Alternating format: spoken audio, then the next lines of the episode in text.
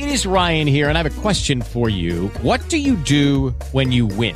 Like, are you a fist pumper? A woohooer, a hand clapper, a high fiver. I kind of like the high five, but if you want to hone in on those winning moves, check out Chumba Casino. At ChumbaCasino.com, choose from hundreds of social casino style games for your chance to redeem serious cash prizes. There are new game releases weekly, plus free daily bonuses. So don't wait. Start having the most fun ever at ChumbaCasino.com. No purchase necessary. Group. Void were prohibited by law. See terms and conditions. 18 plus.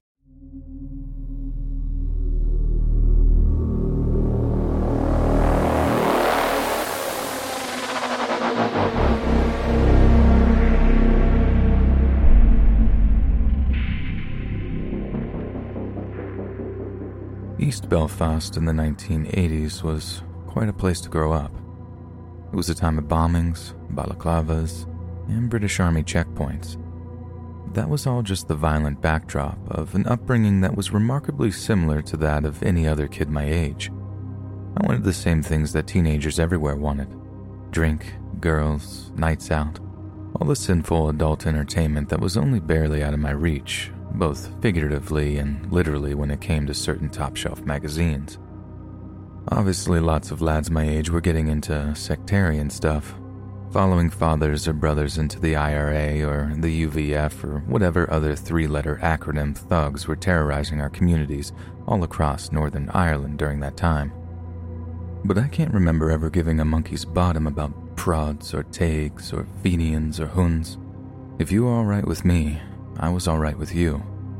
I gave even less of a toss once I realized that the only things sectarianism had to offer were prison or premature death.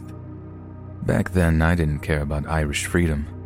All I wanted was the freedom to stay out past half eleven, acting like a buck idiot without my da tanning my hide. But whether or not you subscribed to such ideas was irrelevant. Even if it wasn't your business, the small but vocal militant minority made it your business. You just didn't have a say in the matter. The troubles meant there was no shortage of angsty young men around to write loud, shouty songs about rampant injustices, and I'd like to think that's why Belfast produced a disproportionately high amount of great punk bands. The Outcast, Stalag 17, The Defects. Me and my mates would go to as many of their gigs as we could, and that whole scene meant drink, drugs, and liberal young ladies. Now, most of my pals were into the drink, but me and this lad Stacky liked to smoke too. And it wasn't easy to get your hands on it in Belfast at the time, for a number of reasons. But two people shorten the road, as they say. So, one day, me and Stacky are trying to get hold of some smoke when we hear from a mate of ours that this St. Lucian bloke he knew was selling a load of Moroccan hash he'd smuggled in on a boat. We were up to high dough hearing this, only problem was that his flat was over in West Belfast. For those who are out of the loop, I'll try to keep this simple.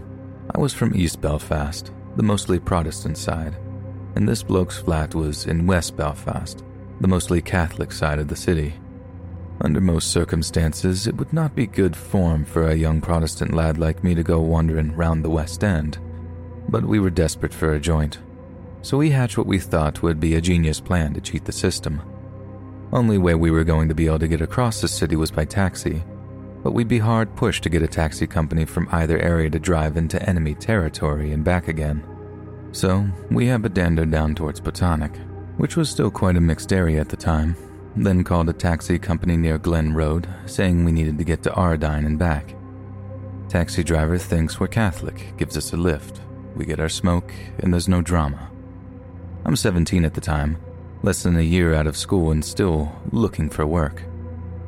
Wednesdays consisted of me begging for a few quid off my ma for lunch on my job search, then spending the day in a pub that we could get served at because one of the lads was second cousins with the barman.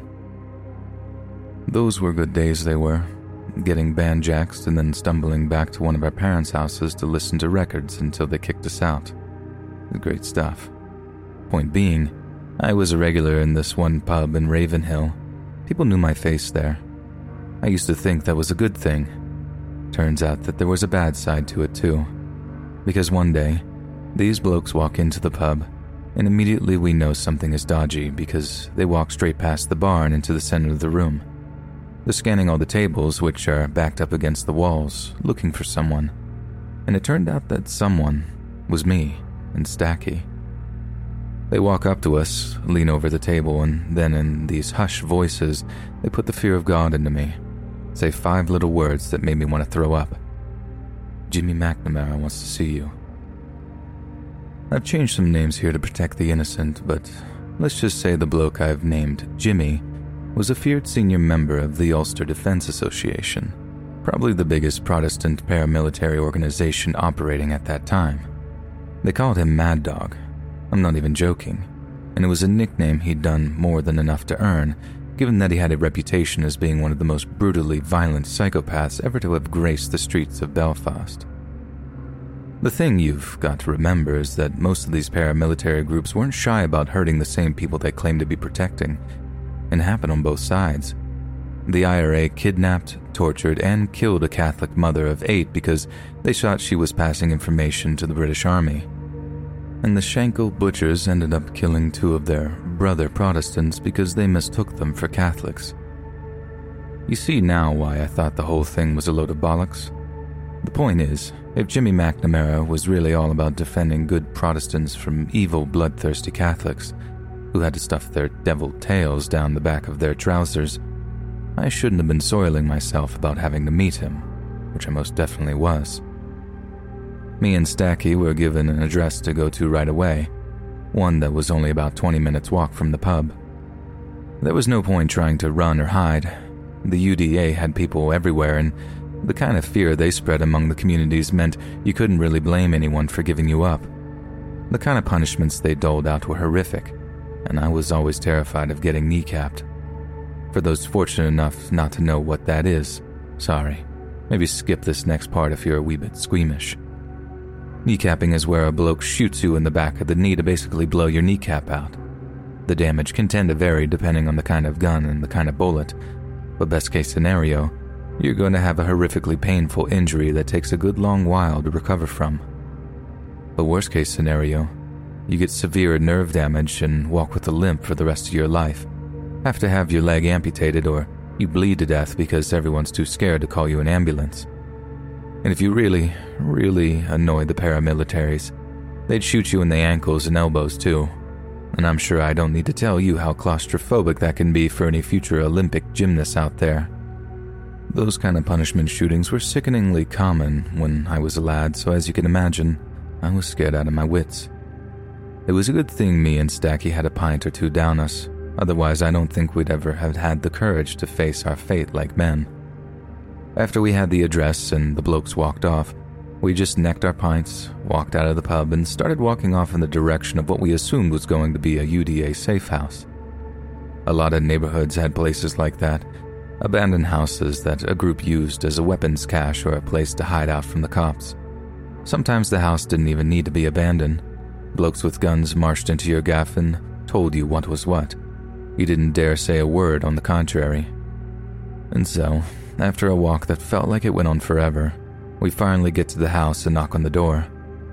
At first, the bloke who answers doesn't seem to know why we're there, and we were made to sit on the wooden floor of a room that looked like it was in the process of being redecorated. After a while, two blokes start coming down the stairs, and when they walk in the room, I see one of them is Jimmy McNamara. You two, upstairs, now, he says to us, and we didn't dare disobey. Once we reach the top of the stairs, Jimmy and his mate separate me and Stacky into different bedrooms, which, again, are totally bare rooms where the windows are covered up with newspaper. Sit, Jimmy says. Then he and his pal leave me alone for a moment, before both reappear to tie my wrists behind my back and my ankles to the chair. I was shaking so badly when the other fellow was tying my hands, he started talking to me like he was an uncle or something. Here, lad, it's not that bad. Calm down. Jimmy just wants to talk. Be honest and you'll be fine. As a good lad. That kind of weird fatherly tone knocks me sick even today, knowing what they were planning and what kind of people they were. I mean, they really were psychopaths to think that they could go around acting like that and still be the good guys. After that, I'm left alone again, alone in this barely lit, absolutely boggin room with nothing to keep me company but the stink of my own sweat and fear. After a while, Jimmy walks back into the room alone and shuts the door behind him. He stares at me for a solid minute or so, just in complete silence. There was no soul behind his eyes at all. They were just dead. He looked like a man who never slept. Do you know who I am? He asks me. I just nod. Good, he says.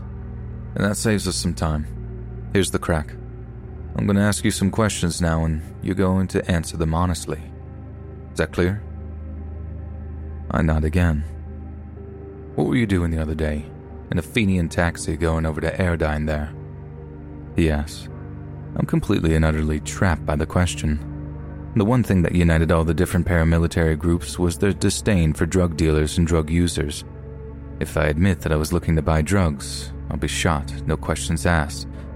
But if I lie and tell him something else, he might think I'm a Republican or that I'm at least working with them. I was scared out of my mind, in no fit state to make a rational decision, so I lied. I told him I was looking at buying a guitar from a wee shop there, that I knew I shouldn't have been spending money in Catholic shops. I was really sorry and I'd never do it again. Blah, blah, blah.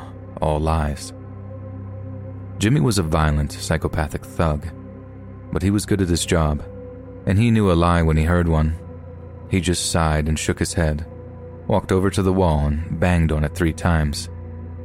Immediately after he does so, I just hear someone screaming bloody murder from the next room, like a horrible blood curdling scream for a moment and then silence. Then another scream, silence, and repeat ad nauseum. You hear that? Jimmy says to me, pacing around the room like a disappointed head teacher. That's your pal in there taking electric shocks. He lied too. Now listen to him.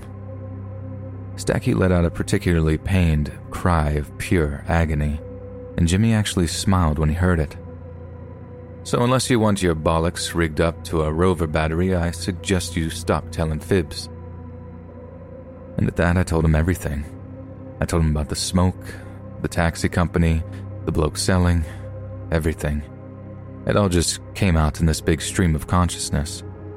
When I was done, Jimmy banged on the wall again and the screaming stopped. See? He said. Wasn't so hard, was it? Good lad. Let's go see your friend. Jimmy then walked out of the room and I'm left alone again. At this point, I know I'm up the creek, and what's worse, I've basically grassed Stacky up too. He who keeps his tongue keeps his friends, and all that. I like to think of myself as a bit of a hard case, hanging around pubs or banging heads at gigs, but as I'm tied to that chair, waiting on some horrendous corporal punishments that I'm unlikely to ever fully recover from, I just start crying like a wee baby. Then, out of nowhere, I'm completely silenced by a gunshot coming from the other room. Stacky screams out in agony and falls quiet again. And for the first time since I was a child, I actually just peed myself right there and then. Jimmy and his pal come back into the room announcing that Stacky has had his punishment. And then once I've had mine, we'll have to hop down the street to a pub that Jimmy will call an ambulance to. The way he used that word hop, just so casually, it was horrific how relaxed he was while talking about kneecapping, about maiming another human being for life. I'm just too scared to do anything but cooperate as they start to untie me fight back and make a run for it, and I'm dead man for certain. Do as I'm told, and I'll be shot in the back of the knee. And again, they start using that sickening fatherly tone one of them used before, telling me the punishment is for my own good, how smoking hash is bad for me, and how they'll be helping me out in the long run. Be a good lad, keep still. It'll all be over before you know it. One of them said as they held me down on the floor. I felt the barrel of the gun on the back of my leg, and I burst into tears. It was an actual nightmare that I couldn't wake up from, and these blokes acting like they were trying to take care of me was making it all more disturbing. Alright, son. Brace yourself, Jimmy said before starting the countdown of three, two, one. By the time he got to one, I was just screaming, like gritting my teeth and letting out this growl to try and counteract the fear and approaching agony. Then Click. Nothing. Jimmy pulls the trigger and nothing happens. No pain, no blood, nothing. Stand up, Jimmy says. I do as I'm told. Look me in the eye when I'm talking to you. I try, but I can't, so he carries on anyway. Consider this a fair warning, he says and holds up the pistol. Next time, this will be loaded. I'll get out. Next thing, me and Stacky are walking back to the pub in a state of pure shock. Just like they tricked me with the fake punishment routine, they tricked him too. Only they really had used electric shocks on him after he'd lied the first time. Even show me the wee burns on his ankle where the bloke had touched the wires. I think that was the first time I really questioned whether or not I had a future in Northern Ireland. If I really wanted my life to be defined by thugs and soldiers, bullets and bombs. It didn't take me long to work out that I didn't. I run a pub in England now, some corporate place with plastic Irish sensibilities, but it puts food on my family's table and I'm happy here. I thought I might move the family back home once things died down, but there are just too many bad memories for me now. Things I'd rather leave behind. That and the fact that the bloke who subjected me to one of the most traumatic things in my entire life is just free to walk the streets. Lots of people escaped justice as part of various ceasefire agreements that brought peace to the six counties, and Jimmy McNamara was one of them. I don't mean to gurn, but I just couldn't live in a place where blokes like that have just gotten away with the crimes they committed. People who have so much blood on their hands that their used pint glasses have to be washed twice. I get that many people do, that people have chosen to just live with the legacy of the troubles. But me, I just couldn't do it. Too much blood, too many ghosts, too many monsters that don't have to hide in the dark anymore.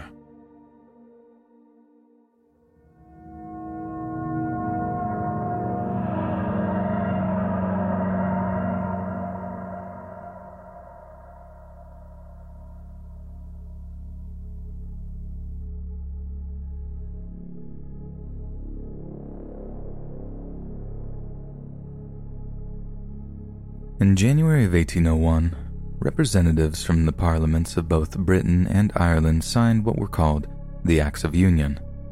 They were documents that officially recognized the union of two nations into what would be known as the United Kingdom. But in the 40 or so years that followed the union, successive British prime ministers struggled with the conundrum of governing a country with an appallingly low standard of living. Ireland's farms were few in number, poorly run, and extremely inefficient.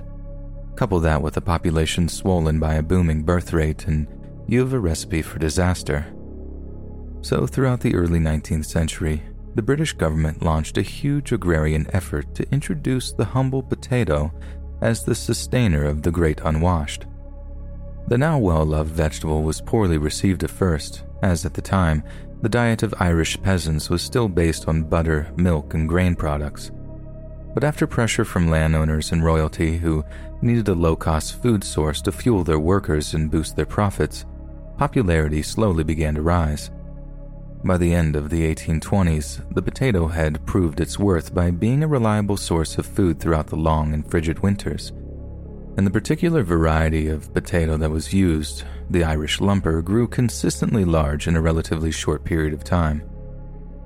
Yet the farming methods of the day were nowhere near as sophisticated as they are now, and by the middle of the 19th century, almost all of Ireland's abundant potato crop was based around a single, specific genetic variety. The benefits were evident. The Irish were far less likely to rebel with full stomachs, and the nation's productivity soared.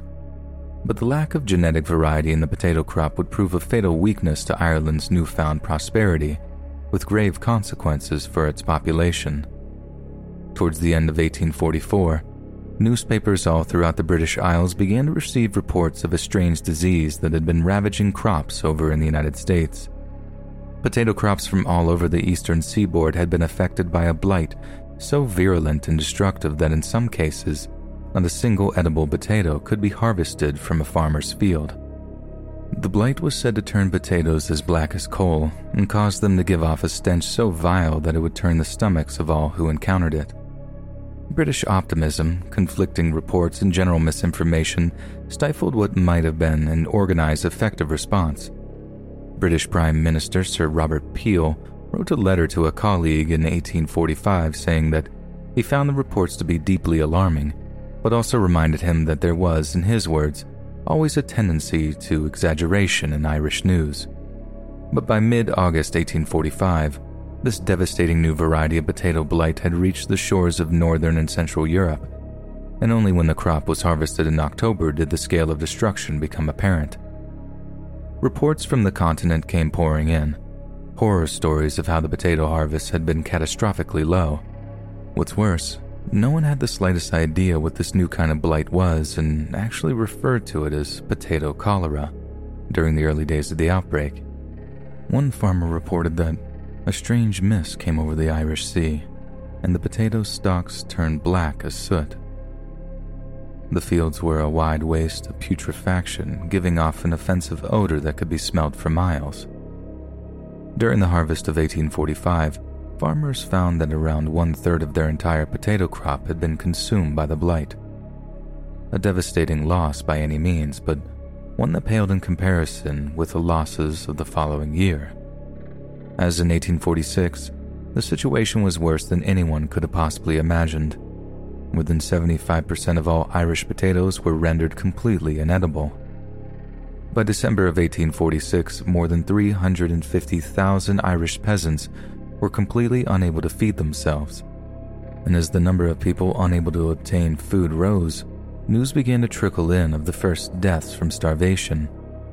However, the greatest number of deaths were not directly from nutritional deficiency diseases, but from diseases brought on by malnutrition, as starving people are extremely vulnerable to viral and bacterial infection. The immune system is devastated by the effects of starvation, increasing the likelihood of death to diseases like measles, diphtheria, diarrhea, tuberculosis, whooping cough, intestinal parasites, and cholera. What's more, as starving people descended on soup kitchens, food depots, and overcrowded workhouses, they inadvertently created conditions that were ideal for spreading infectious diseases such as typhus, typhoid, and relapsing fever. In essence, the variety of terrible conditions each acted as their own ingredient that, when added to the already simmering political situation, created a cauldron of suffering and death that wrought havoc on the Emerald Isle. Survivors' accounts of the period are truly harrowing. Due to the lack of scientific understanding, those who lived through the famine essentially had no idea what brought the blight to Ireland. It's most likely that trade ships returning from the US were the source of the spread, but to those living in 19th century Ireland, it was believed the blight was caused by some hideous, cursed fog that rolled in from the ocean. Even respected and trusted members of the clergy propagated this idea which must have absolutely terrified the local populace. The 1846 testimony of Reverend Robert McGowan stated that I was descending the mountain when I saw a thick white fog gradually creeping up the sides of the hills. When I entered it, I was pained with the cold. I had once feared some great disaster. The next morning, I found the whole potato crop everywhere blighted. The leaves were blackened and hanging loosely on their stems, and a disagreeable odor filled the air and at a time when religion played a central role in the lives of almost everyone, members of the church must have struck terror into the hearts of the Irish peasantry by making claims like, Surely God is angry with this land. The potatoes would not have rotted unless He sent the rot into them. God is good, and because He is, He never sends a scourge upon His creatures unless they deserve it. But He is so good that He often punishes people in mercy. When He sees them going in a bad way, He chastises them the suffering through such atrocious events is one thing, but to have pillars of your community tell you that you basically deserve it, that must have had a calamitous effect on the national psyche. The Illustrated London News commissioned Irish artist James Mahoney to create a series of sketches depicting the horror and scale of the disaster and report on his findings as he toured the country.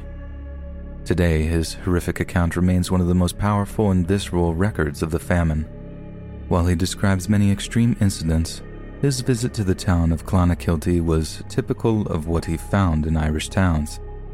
In 1847, he wrote, We came to Clonakilty where the coach stopped for breakfast.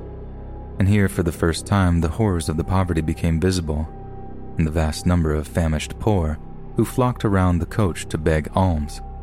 Amongst them was a woman carrying in her arms the cadaver of a fine child and making the most distressing appeal to the passengers for aid to enable her to purchase a coffin and bury her dear little baby.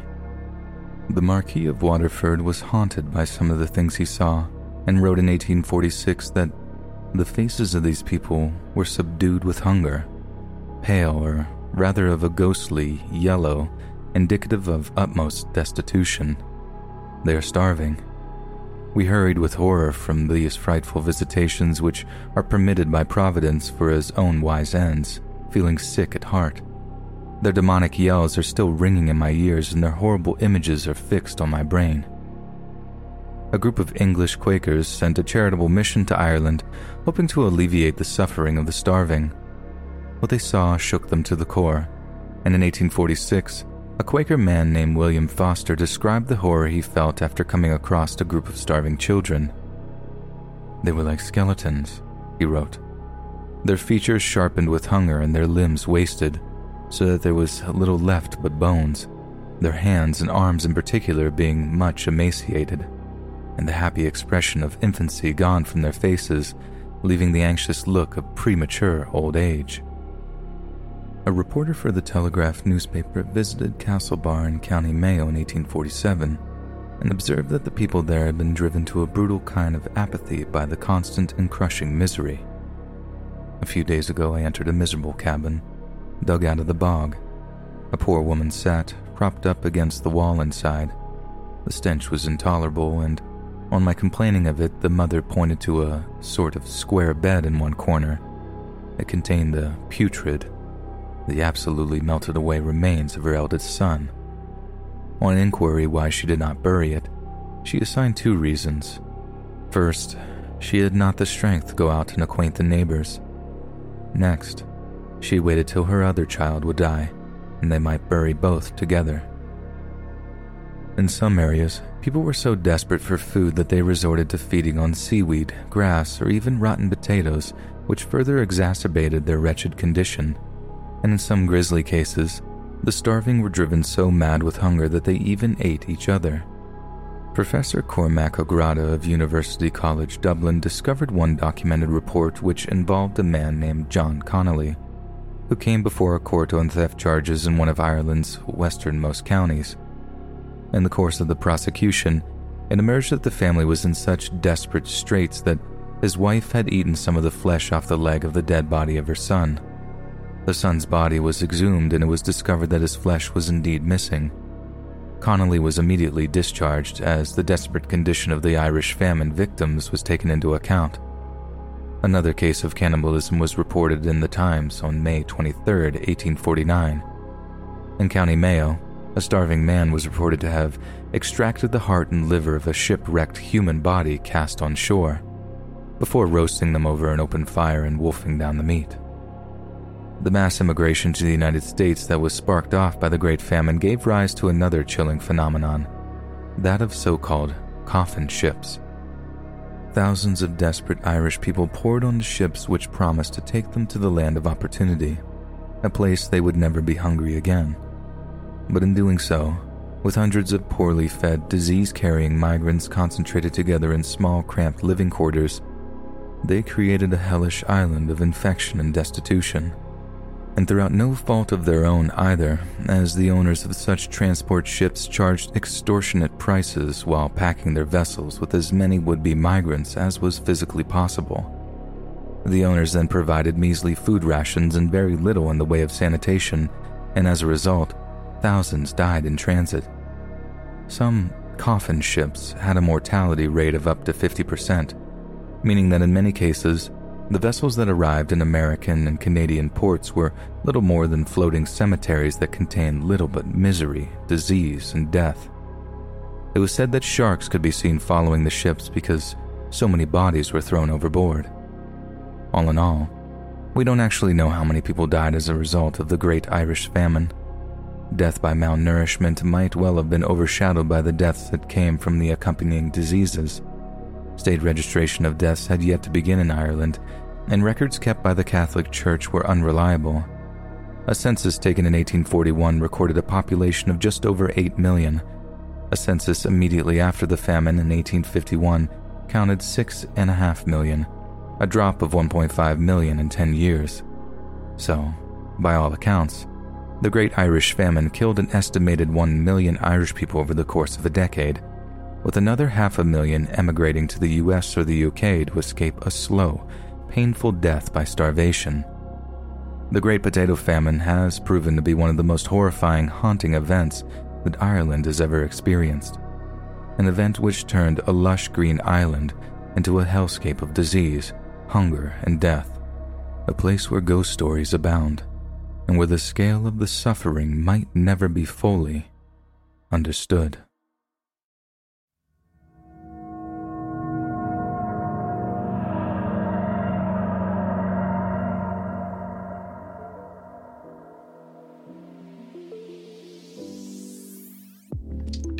You know what I like to do here at Let's Read?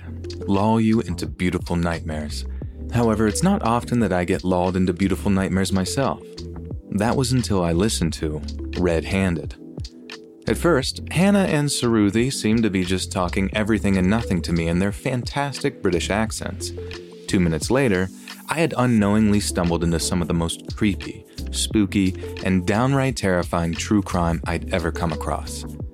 Every week, Hannah and Suruthi cover a new true crime case sure to give you the shivers. And if you enjoy Let's Read, then I know for a fact that you'll love Red Handed. They have everything from true crime classics like the recent coverage of the infamous Casey Anthony case to their utterly creepy Halloween story swaps where they talk about black magic sorcery and even cannibals. You can listen to all 200 plus episodes of Red Handed by searching for Red Handed, all one word, anywhere you listen to podcasts. That's R E D H A N D E D, anywhere you listen to podcasts. Or you can find out more about the show by searching for at Red Handed the Pod on Twitter and Instagram, or by heading to redhandedpodcast.com.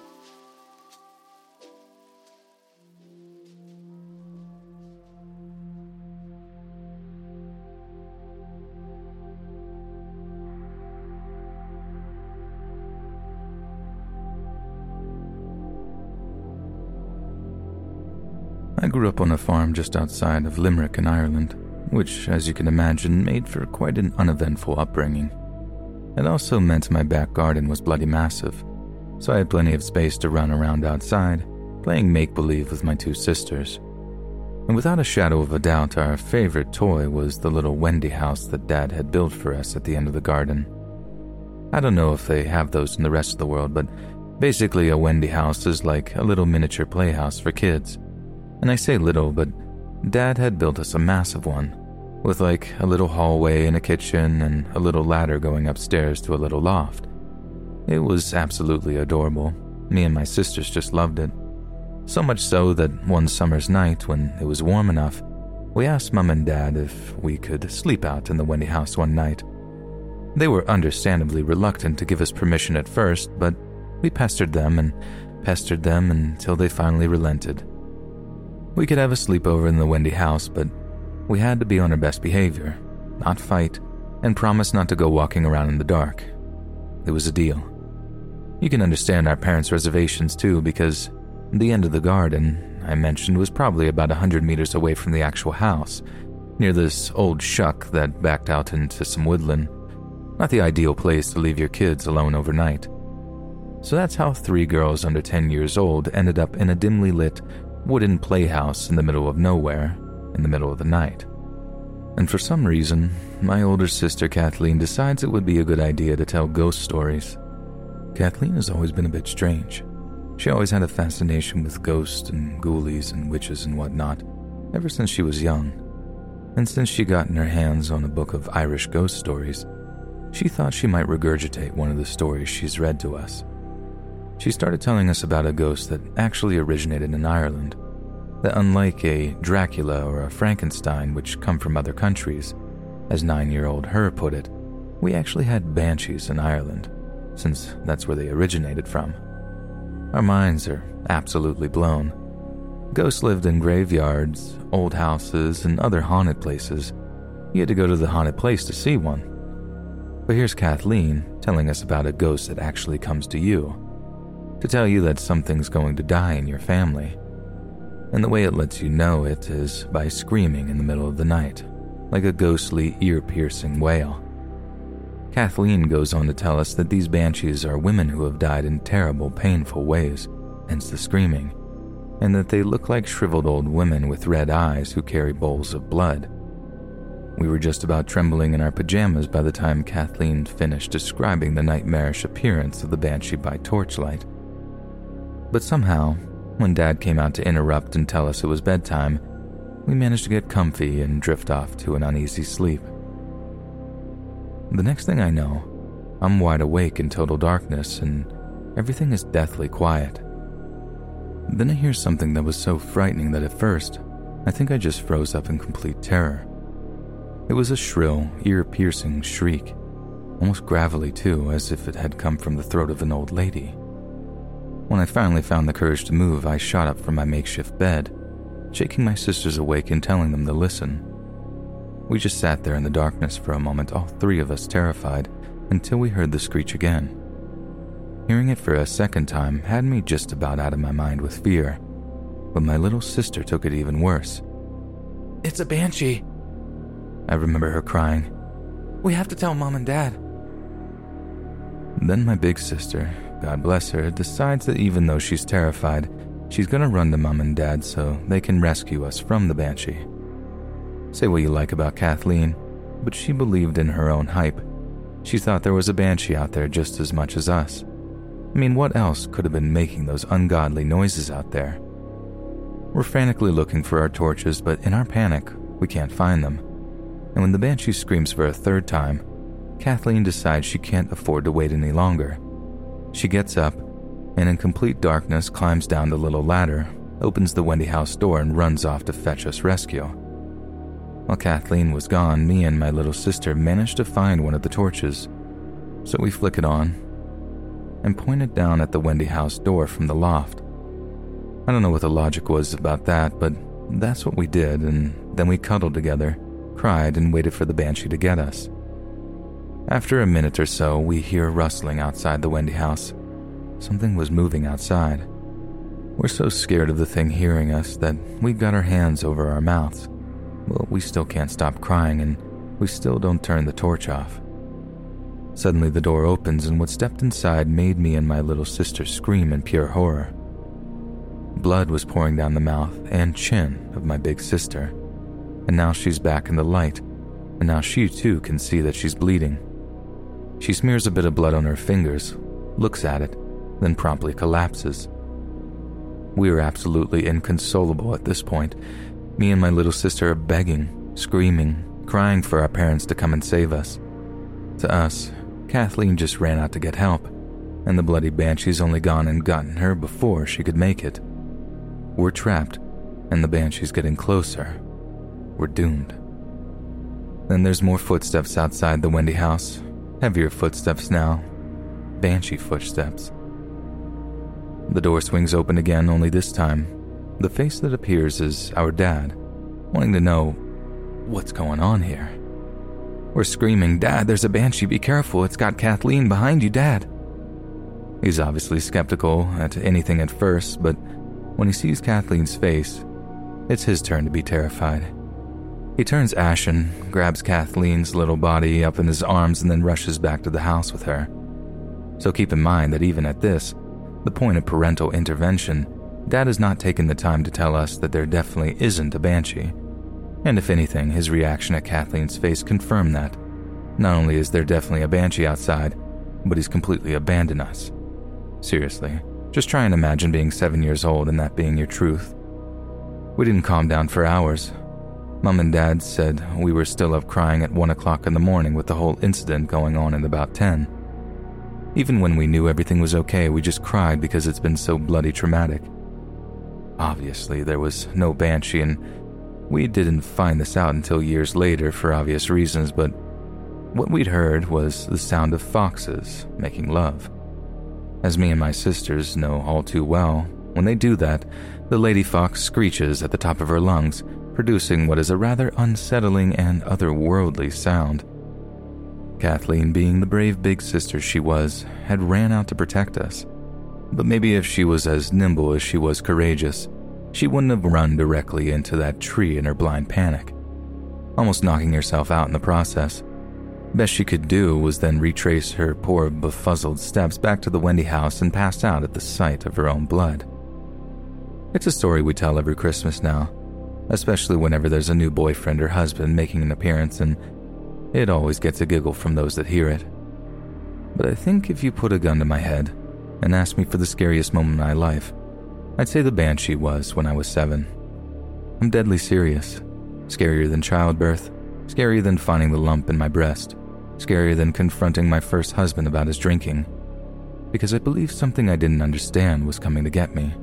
Something mythical, something supernatural, something that even Dad was scared of. Needless to say, there were no more sleepovers in the Wendy house that summer and the whole thing went arseways and fell down a few years later. But me and my sister will always have that story to make us laugh, even though at the time, we were scared for our lives.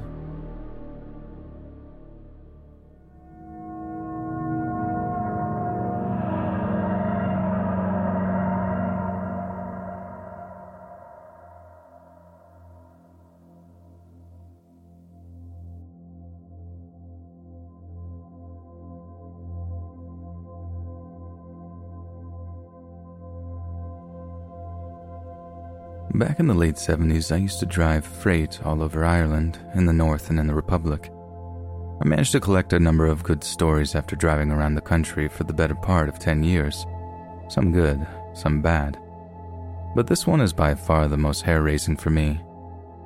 So one day I was driving from Derry to Belfast across the Glenshane Road at about lunchtime. Back in those days, it was a particularly quiet stretch of road, and you're about to find out why. But nevertheless, my job required me to be driving down it, so there I was. I hadn't seen another car for about an hour. The countryside is very open and barren out there, and there hadn't been a building since miles back. Then suddenly, I can see these two little specks on the road in front of me in the distance. I realize it's two vehicles moving toward me side by side, only that meant one vehicle is driving on the wrong side of the road. So I'm thinking, I don't like this. And I slow down just a tad to err on the side of caution. Lo and behold, it's two Saracens, a kind of British armored car that they had back in those days, and they're speeding toward me on this long stretch of deserted road. I'm already worried by that point. The aggressive driving, the speed they're coming at me, absolutely zero witnesses around. Everything about the situation is giving me the jitters in a big way. I get about a quarter of a mile closer to them when both armored cars suddenly veer off to the edge of the road. Their bellies open, and with rifles in hand, about a dozen soldiers come pouring out of each, forming a line on each side of the road, before pointing their weapons in my direction. I'm slow to about 20 by that point, sweaty palms gripping the steering wheel, feeling all the blood drain out of my face as my heart starts going a mile a minute. I hear one of the soldiers shout so loud that I can well hear him over my truck's engine and I'm just thinking, this is it. Time for the big sleep. But no one shoots. There's just these horrible few moments of me slowly rolling my wagon towards them, expecting them to open fire or at least stop my vehicle for a search. See, the firm I worked for was based down in Wexford, so the wagon had a Republic of Ireland number plate on it. Enough to attract some mild suspicion, I suppose, but I'd never been presented with my own firing squad before.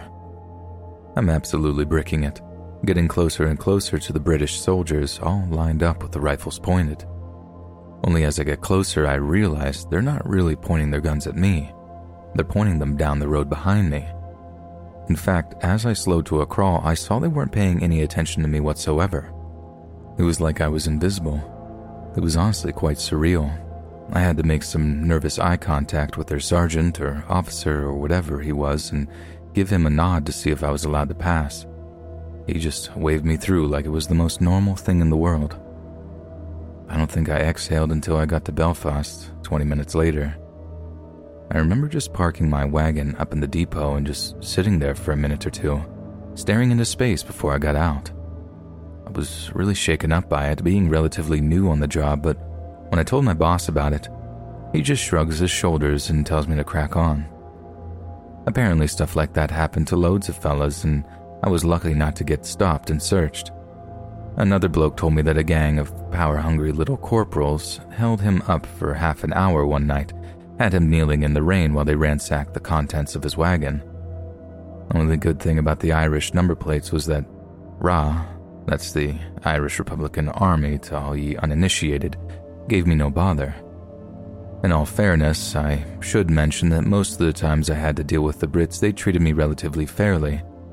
You didn't make a problem for them, and they didn't make a problem for you.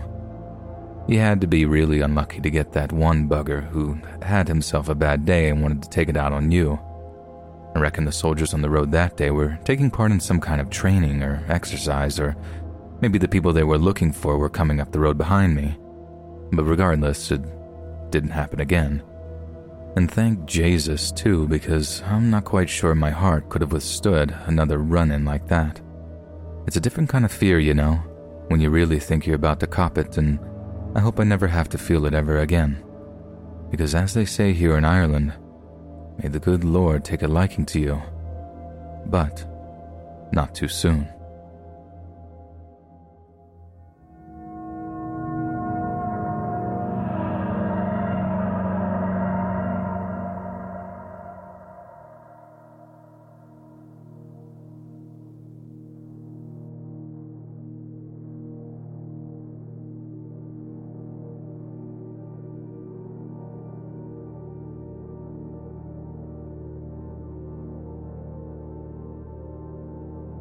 When my Nana was very young, she was fortunate enough to have been able to meet her great grandmother. The women in our typically Irish family tend to have their children at a young age, so it's not unusual for one of the older members of our clan to be able to meet their great grandchildren before they shuffle off their mortal coil. Now, her great grandmother, my great great grandmother, always wore black. She was a scathing but witty old dear, and if she didn't like you, she would say things like, May the cat eat you and the devil eat the cat. She was also a widow, lost her husband early on in their marriage, and stuck to her vow of perpetual mourning. The experience made her a deeply religious woman, too. I mean, every Irish person has a little of the church in them anyway, but she took her faith very, very seriously after losing her husband, and I think a lot of that is down to the circumstances in which she lost him. You see, my great great grandfather was a sailor in the Royal Navy, which wasn't unheard of back then since we were still subjects of the British Empire, and the ship he sailed on was named the HMS Wasp. Early one morning in the year of 1884, the crew of the HMS Wasp were given the task of ferrying a gang of bailiffs and police to this place called Inishtrahull, a little island off the coast of Donegal. The police had nasty business to attend to, as on the island, three poor families were no longer able to pay rent to the landowner and were due to be kicked out of their houses. When the sailors found out that they were abetting such cruelty, the heart sank. The HMS Wasp has visited them previously, delivering a few sacks of potatoes when the islands were on the verge of starvation. They knew how hard life was for the poor islanders, who somehow eked out an existence on a rock that's less than half a square mile in size.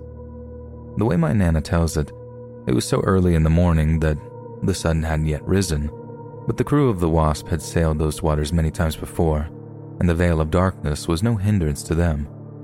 Yet somehow, the ship managed to collide with some rocks just off of a place called Tory Island.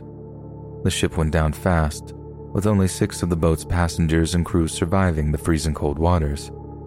52 sailors, policemen, and bailiffs drowned that morning, with my great great grandfather being one of them. The incident was a huge scandal, and mainly because it emerged that the HMS Wasp had sunk directly within sight of a lighthouse. This meant that, by all accounts, they should have been well aware of their positioning in relation to rocks they knew well were there. So, as you can imagine, a great deal of rumor and mystery shrouded the ship sinking, and one particular explanation seemed to capture the imaginations of the mainlanders. It was said that the folk who lived on Inishtrahull Island had long been isolated from the Irish mainland and viewed mainlanders with contempt and suspicion. Hundreds of years before, Christianity had been slow to make its way over to Inishtrahull, and legend speaks of a massacre that occurred there after many of the islanders refused to renounce their old gods. People said that there was still some who lived on the island that worshipped pagan deities, invoking ancient curses and performing blood sacrifices. So, when a ghastly theory emerged that the islanders had used a kind of cursing stone known as a cloc terrae to sink the wasp before it could land bailiffs on the island, people actually believed it.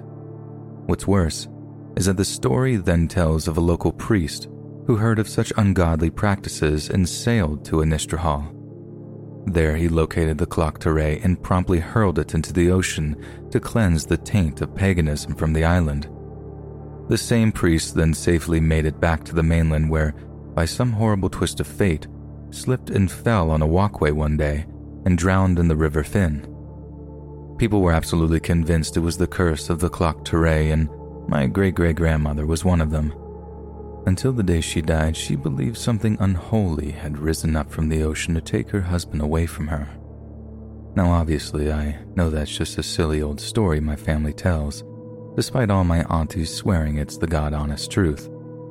And I know because I actually did some research into the sinking of the HMS Wasp, but that didn't make what I found any less horrifying. The Royal Navy held an inquiry into the incident and were looking to court martial the surviving sailors for negligence.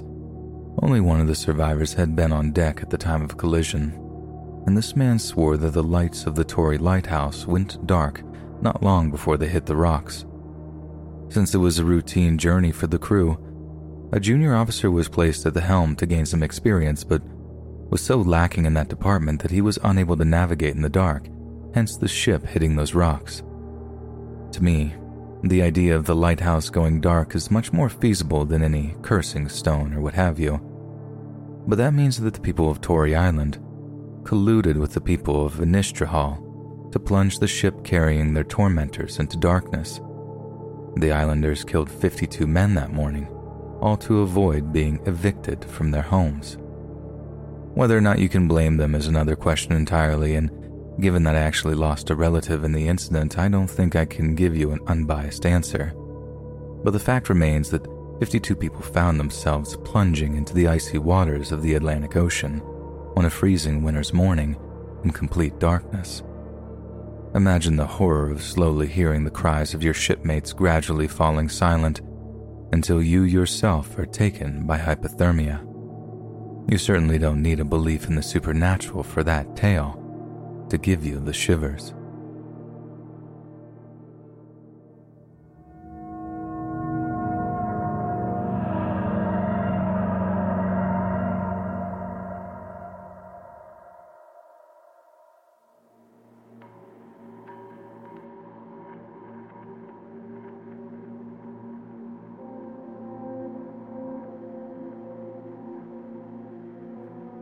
For almost 20 years of my life, I lied to all but a handful of people about what I did for a living.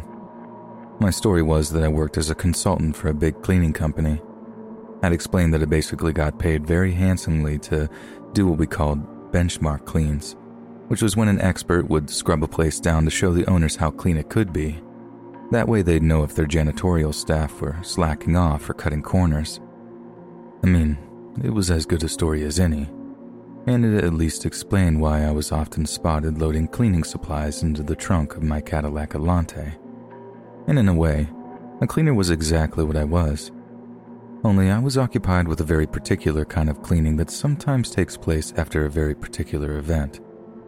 You see, I worked for the Italian mob in Boston, and my job was cleaning up murder scenes. As you can imagine, the profession that I fell into is not something you go to college for. And I do mean that I fell into it.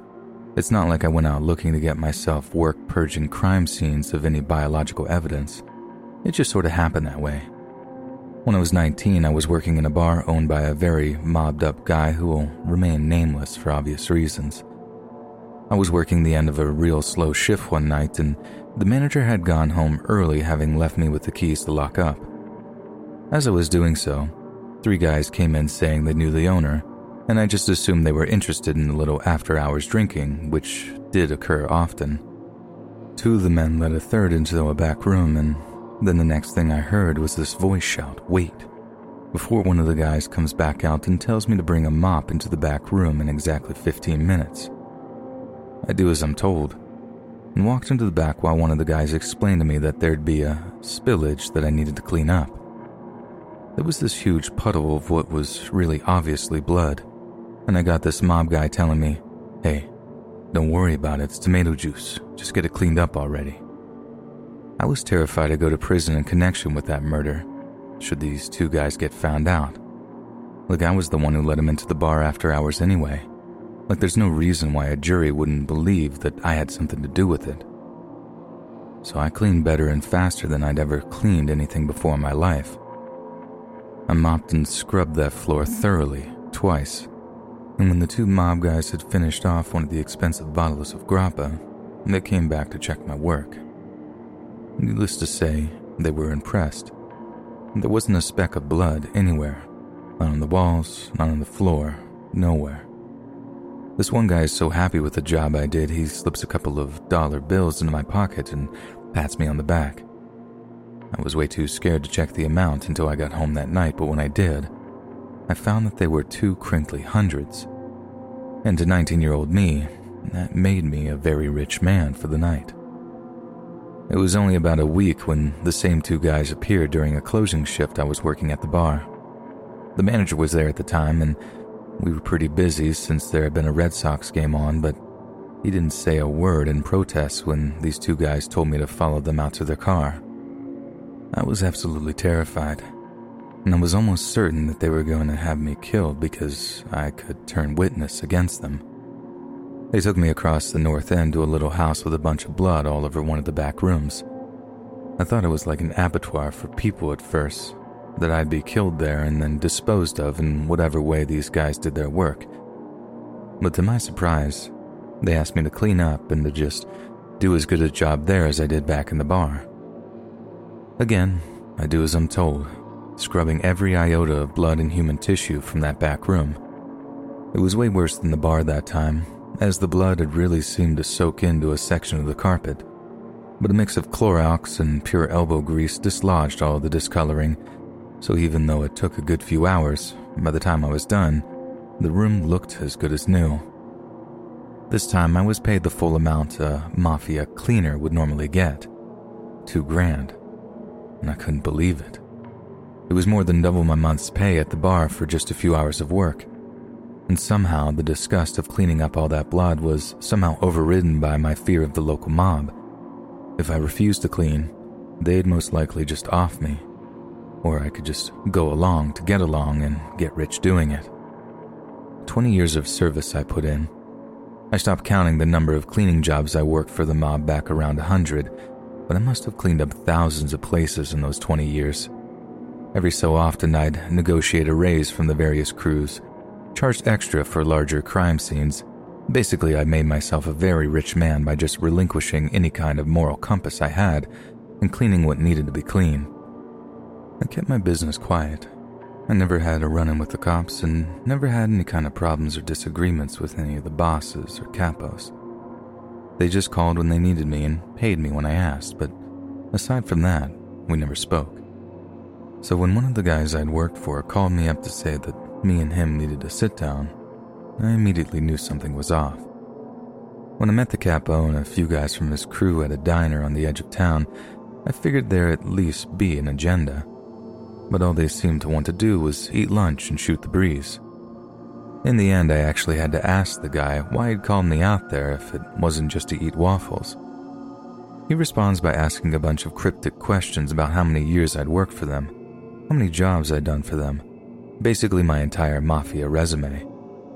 I'm just nodding along the whole time, almost certain that the conversation wasn't going anywhere good. You see, at the time, the police department was really putting the squeeze on this guy's crew, and the capo was having people whack left and right just to keep his name out of their mouths.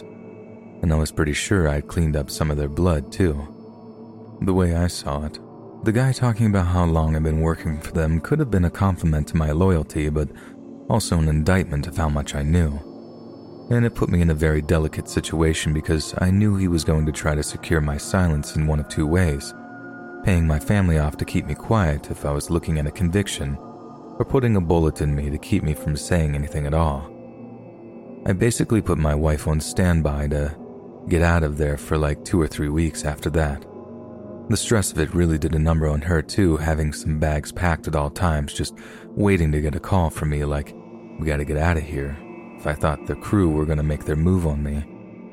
Sure, we were worried about what was going to happen to us, but it was worrying about what was going to happen to our kids which really messed with my head. For the first couple of weeks, I didn't have to make that call. Everything seemed like it was going to be fine. I even worked a couple of jobs for the same people I thought were going to kill me, just trying to play like everything was cool. If I started acting shifty, they'd think I was a rat, and then I was definitely done for.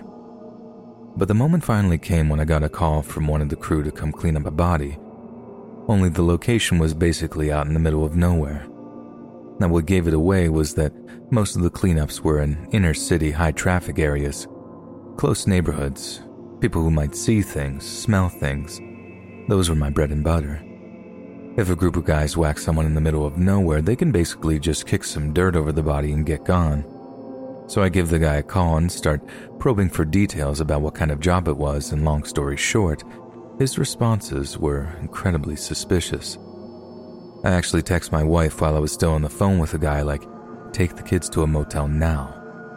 I just had this gut feeling and I wasn't about to take any chances.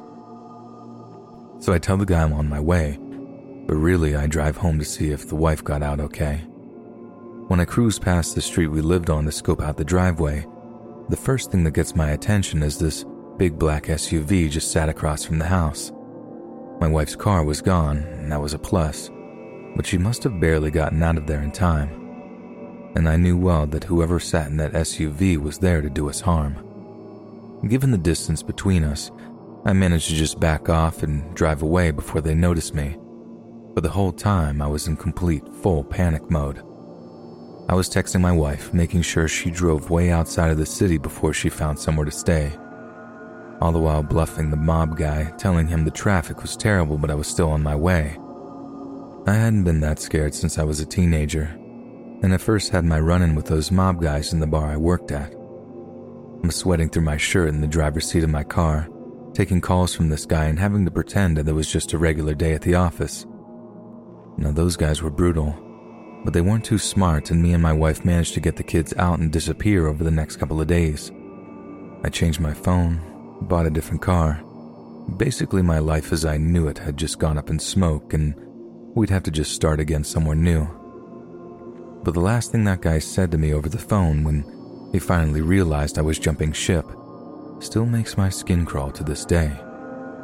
At first, he asked after my kids in this nice, polite way, asked how they were doing in school, all this other stuff. Then he starts telling me that if I just do the right thing, then they'll all be okay. But when I told him I just couldn't do that, he finally lost his temper. Jesus Christ, the things he said he'll do to my wife were enough to keep me up at night. But the things he'd said he'd do to my two young daughters made me feel physically sick even today. I got rid of my phone after that and never spoke to the guy again. Like I said, my life is completely different now, and I'm sure you'll understand if I spare you the details. Even submitting this story I'm really doing it as anonymously as I can. I just wanted to get it off my chest because it's been weighing on me. Wanted to tell somebody. But the way I feel about my time working for the mob is kind of like this old saying I once heard about appeasing people. How you feed the crocodile, hoping that it'll eat you last. That's exactly what I did with the mob. And in the end, it really did try to eat me, too.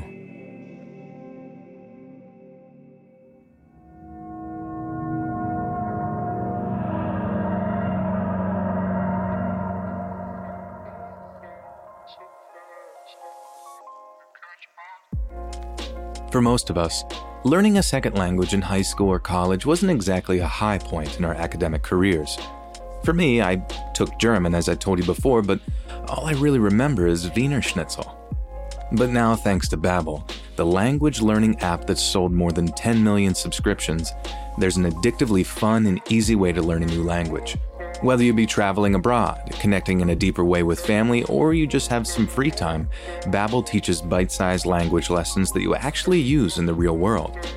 Like I've mentioned before, I'm diving into Spanish as I'm finding more and more opportunities as I come across Spanish-speaking friends. And Babbel's 15-minute lessons make it the perfect way to learn a new language on the go. Other language learning apps use AI for their lesson plans, but Babbel's lessons were created by over 100 language experts. Their teaching method has been scientifically proven to be effective. And with Babbel, you can choose from 14 different languages, including Spanish, French, Italian, and German. Plus, Babbel's speech recognition technology helps you to improve your pronunciation and accent. There are so many ways to learn with Babbel. In addition to lessons, you can gain access to podcasts, games, videos, stories, and even live classes. Plus, it comes with a 20-day money-back guarantee. So start your new language learning journey today with Babbel. And right now, save up to 60% off your subscription when you go to babbel.com slash read. That's Babbel, B-A-B-B-E-L dot com slash read for up to 60% off your subscription. Babbel Language for Life.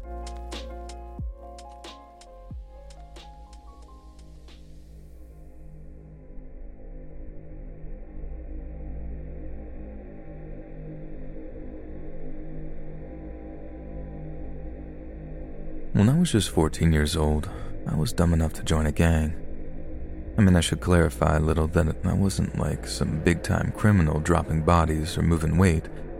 Me and my homies were young when we joined, and we were considered shorties to the actual grown men over in East Chicago. But if we stuck around and did as we're told, we had a chance to be jumped in and marked at 16. Not going to lie, we were nothing but a bunch of wannabes. There were a couple of older kids who were our mentors, but for the most part, it was a bunch of teenagers playing hard until they were old enough to be actual corner boys. It was dumb, and actually pretty dangerous, but it gave me what I needed during that time a sense of belonging. My family had just gotten out of the projects of Gary, Indiana, to a little neighborhood right outside of Gary. Living there as a mixed race Dominican who looked all white. That was not fun at all, let me tell you. So I was really glad to get out, but it just didn't really change anything. When we landed in the new neighborhood, I had no friends, we were still poor, and on top of it all, my dad had just found out that he was dying of lung cancer. Life sucked. But being in a gang changed all that, at least for a little while anyway. I mean, I finally had friends again. After years and years of almost everyone in the old neighborhood treating me like some piece of dirt because of my background, having friends and being part of a group was just a phenomenal thing to me. I'd have done any amount of low rent gangbanging for that kind of buzz. It didn't matter that I had very little in common with any of these people besides the fact that we were all poor. I was into some pretty nerdy stuff. Star Wars, D&D, that sort of thing. They were all into boxing and stuff, which I thought was kind of lame, but it didn't matter. It was us against the world. I'll admit, we did some pretty scumbag things. Broke into a few houses and beat the life out of this old guy who caught us stealing from him. Like, yeah, we did our fair share of dumb stuff, but for the most part, we just hung out together and acted like stupid kids who dreamed of being big time gangbangers. And that same summer I first joined ended with me doing a two month long stint in the Lake County Juvenile Center, which made living in the projects seem like paradise by comparison. It didn't quite put me off to the whole lifestyle. In hindsight, I realized that we were all just ghetto runts who had banded together but at the time it was like a brotherhood that I didn't know I desperately needed until I had it. They were there at my pap's funeral, they showed up to my grandpa's funeral too. They were actually there for me, you know? And for a long time, I didn't think there was a thing in the world that could make me turn my back on it. But as it turns out, there was something that could make me leave that life behind. Something that made me realize that what we were doing wasn't a game and something that made it clear to me that I just didn't have what it takes to live that lifestyle. So we had this little homie, Lewis, and Lewis was smart. If there was anyone who was actually going to make some money and get anywhere in life, it was Lewis. He was a grade above us in school too, so he was getting involved with girls, going on little dates with them. He was a good looking kid, so he was popular like that. Anyway, Lewis is playing it cool with all these sophomore girls until he gets real stuck on this one particular chick called Vanessa. They start dating, and after that, we barely saw Lewis. He spent pretty much all of his time hanging out with her. Not long after, he started getting more responsibility in the gang. He was putting in work for the big homies in East Chicago, so he had barely any time to hang out with us in general. I mean, I was happy for him, but it sucked that he wasn't around as much. Then, around Halloween time, I got a call from Lewis asking if he can stay at my house for a few days. I said, yeah, sure. Like my mom worked so much that she barely noticed if he was there, and it would be a great opportunity to catch up. But when Lewis gets to my house, he wasn't exactly in a catching up kind of mood, and to be honest, he looked terrible too. Like he looked like he barely slept, and when I offered him something to eat, he tore into it and tried to give me a $50 bill afterward, like I just saved his life or something. I asked him what was wrong, but he tries to pretend like everything's cool. I figured he would just tell me what it is when he was good and ready, so I didn't chase it, but later on, when he lifted up his shirt a little and showed me the gun tucked into his waistband, I demanded to know why he was acting so weird, and if the gun had anything to do with it. It came as no surprise when he said that it did and that he had it on him to protect himself. Ask who he might need protection from, and he just says, the big homies. The whole story that came next was pretty long and complicated, so I'll try to make it simple. Basically, Lewis had to go grab a package for one of those big homies, who then said whatever was in that package was short. And their conclusion was that Lewis had stolen from them. I asked Lewis if it was true, if he actually did steal some money or some drugs or something, and he said no, but I don't know if I really believed him. But whatever he did or didn't steal anything, these bigs were looking for him, and Lewis seemed absolutely terrified of what they might do if they got their hands on him.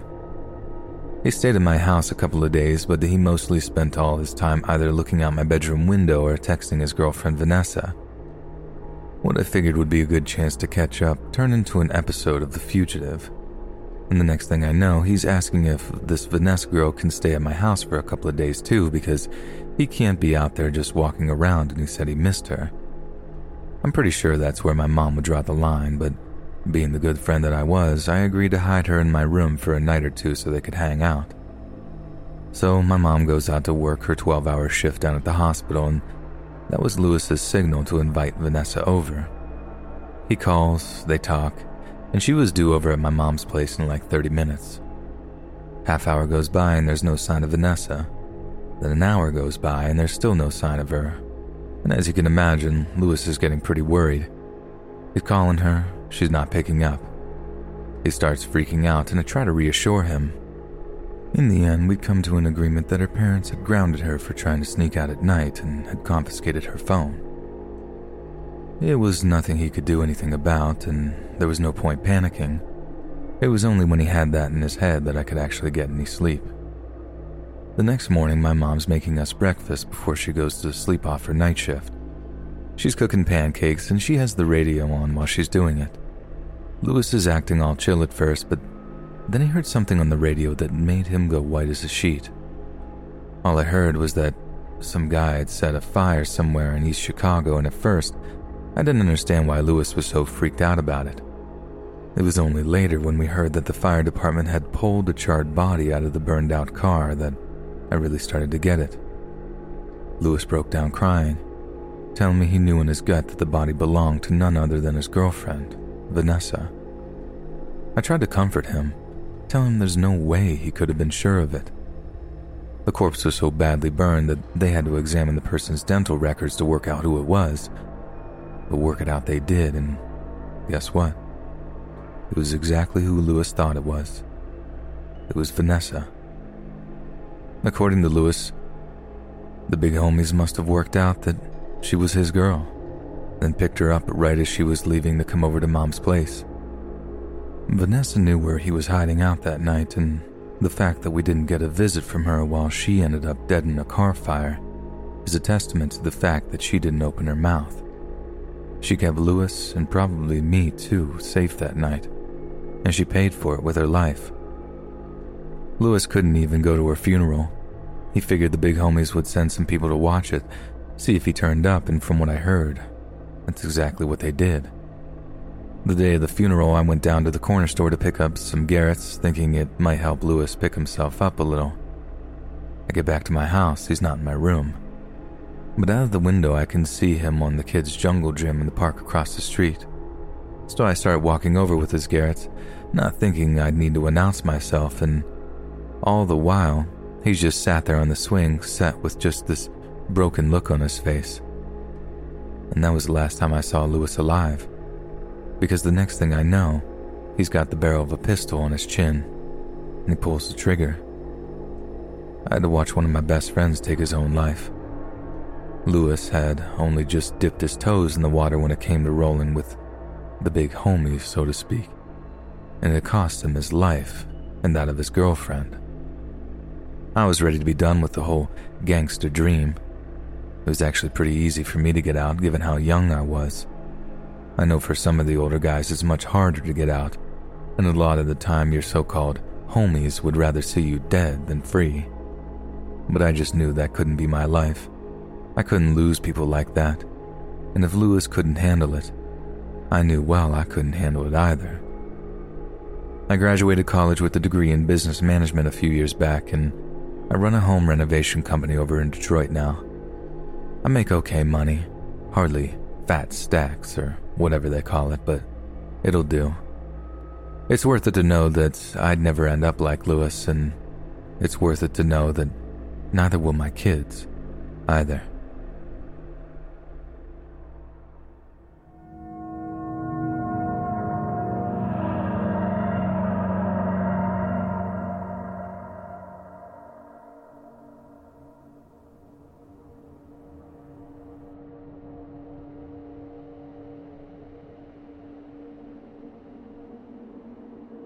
So, we're going back to the early 90s for this one, when I used to live out in Brooklyn. In 1992, I moved from rural Ohio all the way out to the Big Apple to pursue my dreams of being an artist. It was one of the scariest things I've ever done, but I have very few regrets. Living in NYC was one of the happiest, most exciting times of my life, and although I had like no money at all, I have a wealth of great friends and good stories because of my time living there as well as some not so great stories, too.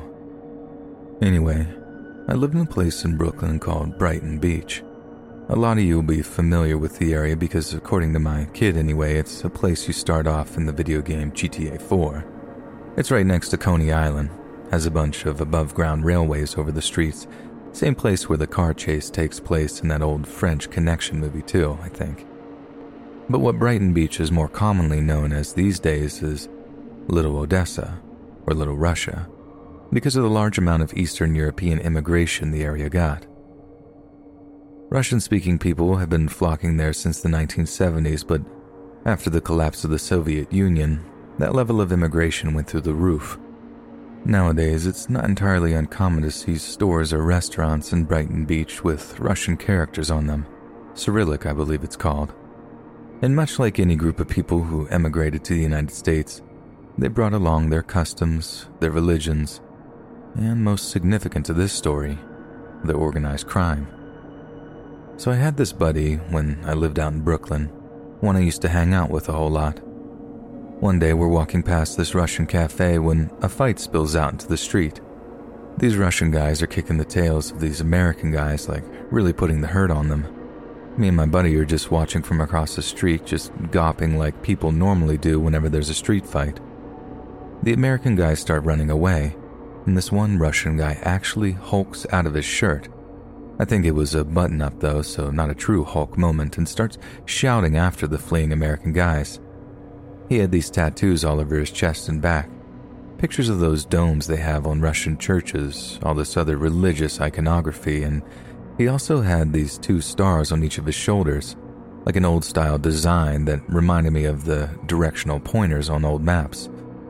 Anyway, we just kept walking before the Russian guys caught us staring and thought that that would be the end of it.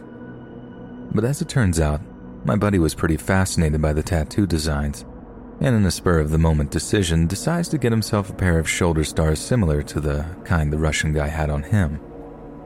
Admittedly, they did look pretty cool, and I understood when my buddy wanted to show them off during the summer that followed.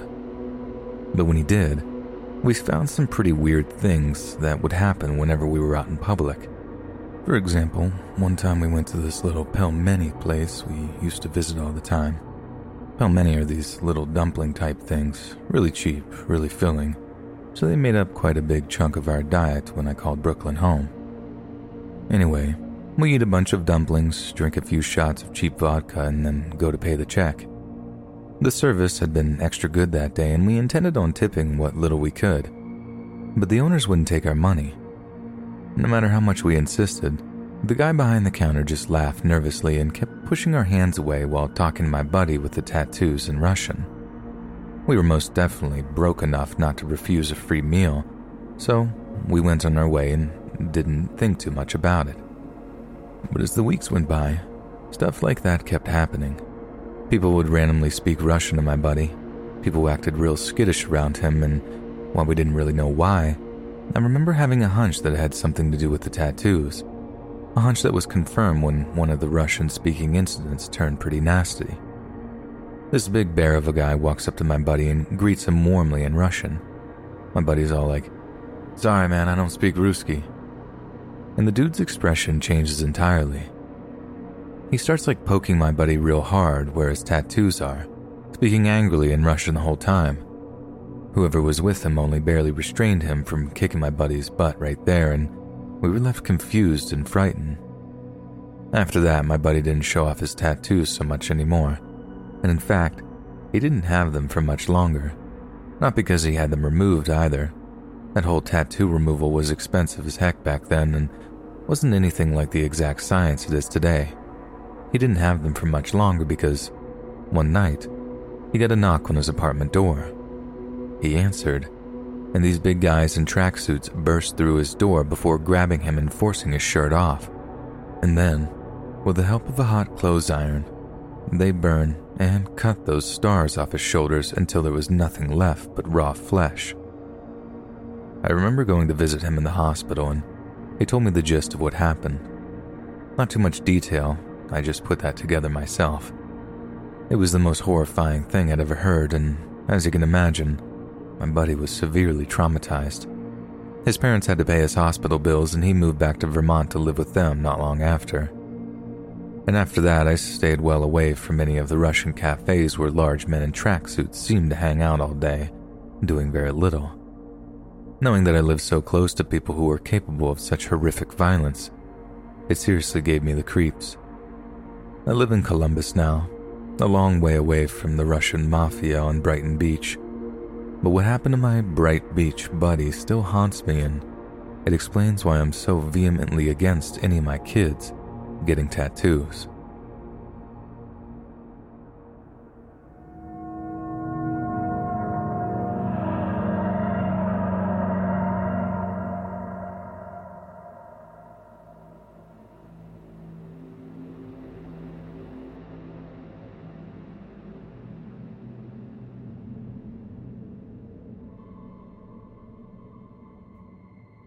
Albert DeMeo was born on September 7, 1940, in Bath Beach, Brooklyn.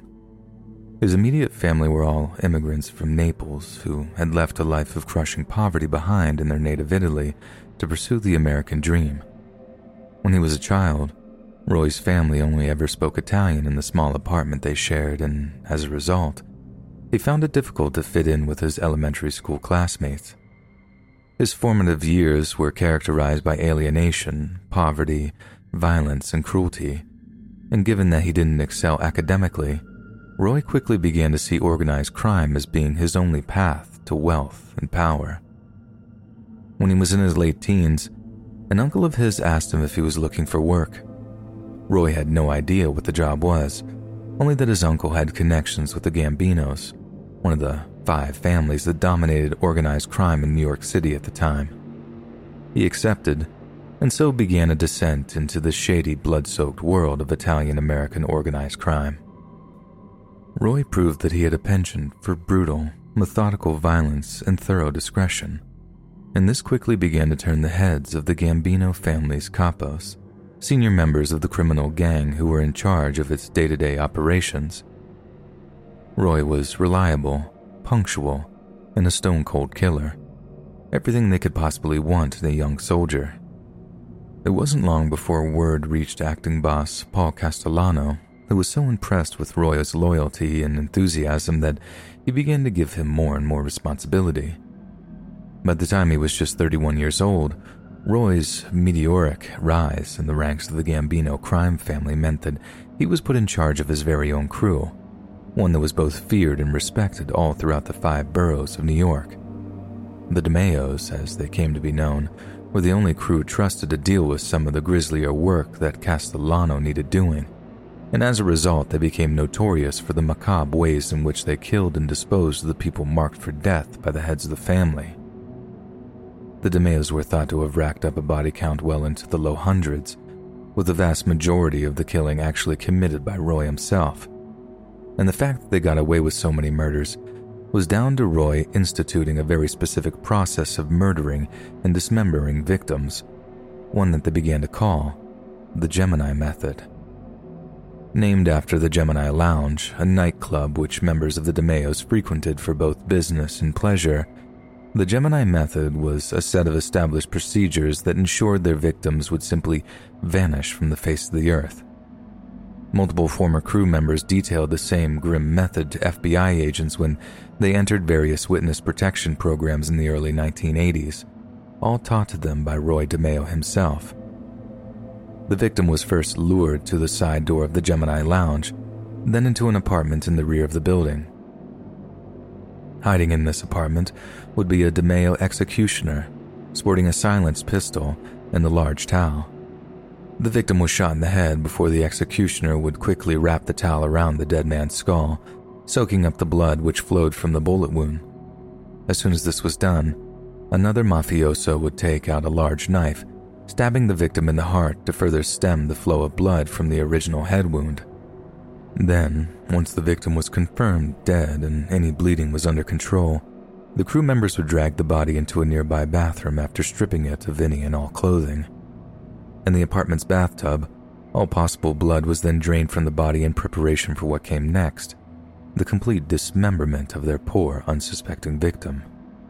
The crew would carry the body back into the apartment's main room and lie it out on a large plastic sheet. There, they could saw off the victim's head, arms, and legs, placing each into a trash bag, which in turn was placed into a large cardboard box. The next trick was to take these cardboard boxes over to the Foster Avenue dump in Brooklyn, a place where thousands of tons of garbage was processed every single day, and one where the gruesome fruits of their labor was unlikely to be discovered. At the height of the FBI's efforts to target members of the DeMeo crew, a huge amount of time and resources were poured into trying to find the bodies of those they had killed but a plan by federal agents to excavate sections of the Foster Avenue dump was deemed far too expensive, as well as being unlikely to yield any usable evidence. The Gemini method was so effective that it forced the federal government to concede a defeat in the single most important area of their investigations finding actual dead bodies.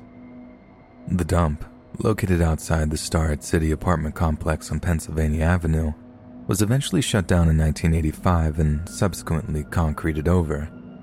The site is now public parkland, and any traces of the DeMeo's victims are surely lost to us forever. But Roy DeMeo knew how close to perfect his method of murder was, and he relished the kind of terror people felt when they heard his name.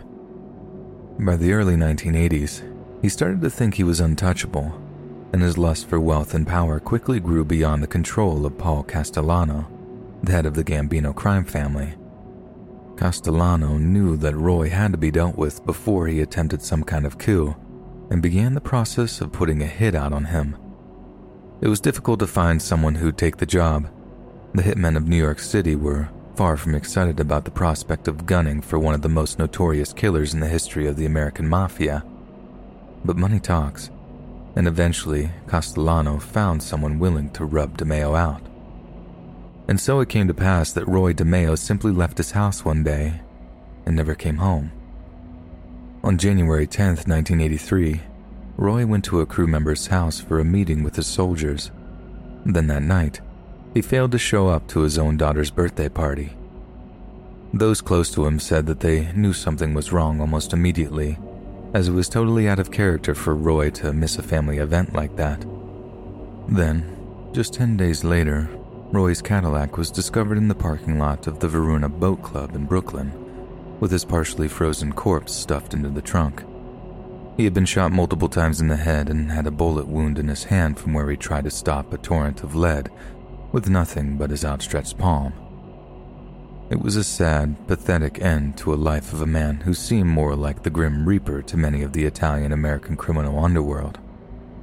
Roy's death also preceded an FBI sweep in which the remainder of his crew were rounded up and imprisoned for life, convicted of a total of 25 murders, along with car theft and drug trafficking. The DeMeo crew had been completely wiped from existence, but they left a legacy that persists even today. The so called Gemini method lives on in the Gambino crime family and has become a method of murder so effective and widespread that even Hollywood movies depict the process, sometimes in some disturbingly accurate reproductions, too.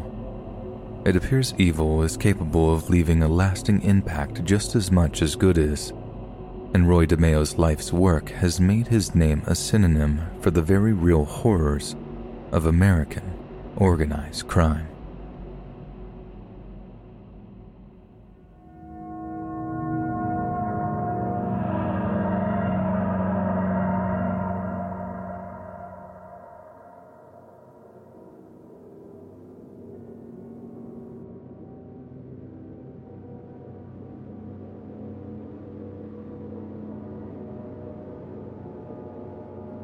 The brothers Charlie and Eddie Richardson were born in mid 1930s Britain in a place called Brentford in Middlesex. Their family moved around frequently when they were still children, as their mother and father traipsed around Greater London in search of work. But when the father finally gave up on the family and abandoned them, he plunged his wife and children into utter poverty. Poverty so unbearable that young Charlie and Eddie turned to a life of crime in order to support their mother and younger sister. Maybe it was the desperate desire to care for those they loved that influenced their style of business. But when it came to enforcing their will, the Richardson boys were completely unafraid to employ horror movie levels of torture and violence. Because to them, when it came to taking care of their mom and sister, nothing was off the table. They quickly recruited a number of like minded psychopaths, and in the 1960s, developed a reputation for being some of London's most sadistic, bloodthirsty criminals. Charlie Richardson owned and operated a large scrap metal yard, whilst his younger brother Eddie set up a company selling slot machines. These businesses were little more than fronts for much more sinister underworld activity, including fraud, racketeering, and storing stolen goods but it was the scrapyard that became infamous as a place where the Richardsons committed some of the most heinous acts of torture and violence that London has ever seen. With their specialities including pulling teeth out using pliers, cutting off toes using bolt cutters, and nailing victims to floors using six inch nails, the Richardsons quickly became known by the terrifying moniker, the Torture Gang. But arguably, even more disturbing than the horrific pain they would inflict were the psychological games frequently employed by the Richardson gang.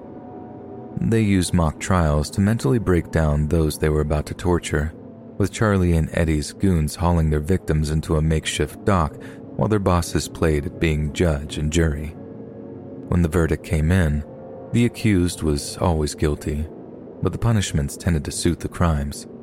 Smaller offenses normally warranted being beaten or whipped, but in the case of more serious offenses, the victim might expect to be burned with cigarettes, have their teeth pulled out with pliers, be nailed to the floor, have toes removed with bolt cutters, or to be given electric shocks until they lost consciousness.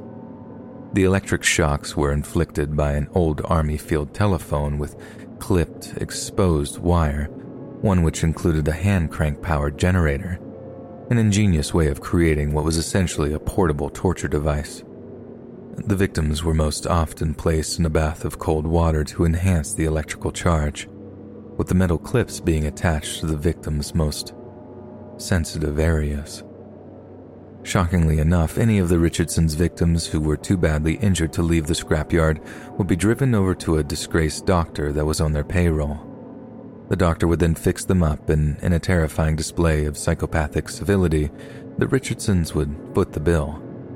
This bizarre process of trial and torture came to be known as taking a shirt from Charlie because of Charlie Richardson's habit of needing to give each of their torture victims a clean shirt in which to return home, since the shirt the victim had arrived in was usually soaked with gore by the time they had to leave. According to one former member of the torture gang, a money collector in their employ was apparently skimming money off the top of his collections and had to be warned twice already when his counts had come up short. When he was caught gambling some of the money on dog races in nearby Catford, the Richardsons dragged him out to an abandoned warehouse near a Tower Bridge that they often used as a hideout.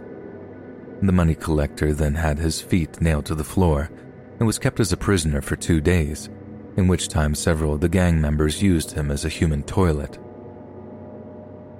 But the gang's reign of terror was short lived. With all of their victims walking around London, telling their horror stories of the vile torment they were subjected to, the Richardsons began to attract all manner of attention, mainly from those that broke the law, but also those that sought to enforce it. And so on July 30th, 1966, the day the English soccer team won the World Cup for their one and only championship, Charlie Richardson had his celebrations spoiled by being arrested on charges of grievous bodily harm. Not long after, the rest of the gang were picked up by police on a variety of charges varying from fraud and extortion to assault and attempted murder. During his trial, there were even rumors that Charlie Richardson had a side hustle going with the South African Bureau of State Security, basically the South African CIA, who had given Charlie the job of bugging the British Prime Minister's phone. But very little of the accusation was actually substantiated. What became known as the torture trial ended with Charlie and his brother being sentenced to 25 years in prison for basically running a torture house in the middle of London. Their incarceration brought about the end of the Richardsons, and the London criminal underworld breathed a collective sigh of relief. Hundreds of them bore the scars of the punishments meted out by the Richardsons' mock trials. They were missing toes, missing teeth, blinded, fingerless, and sported facial burns, and were all haunted by the way the Richardsons laughed while they screamed in agony. Over and over again.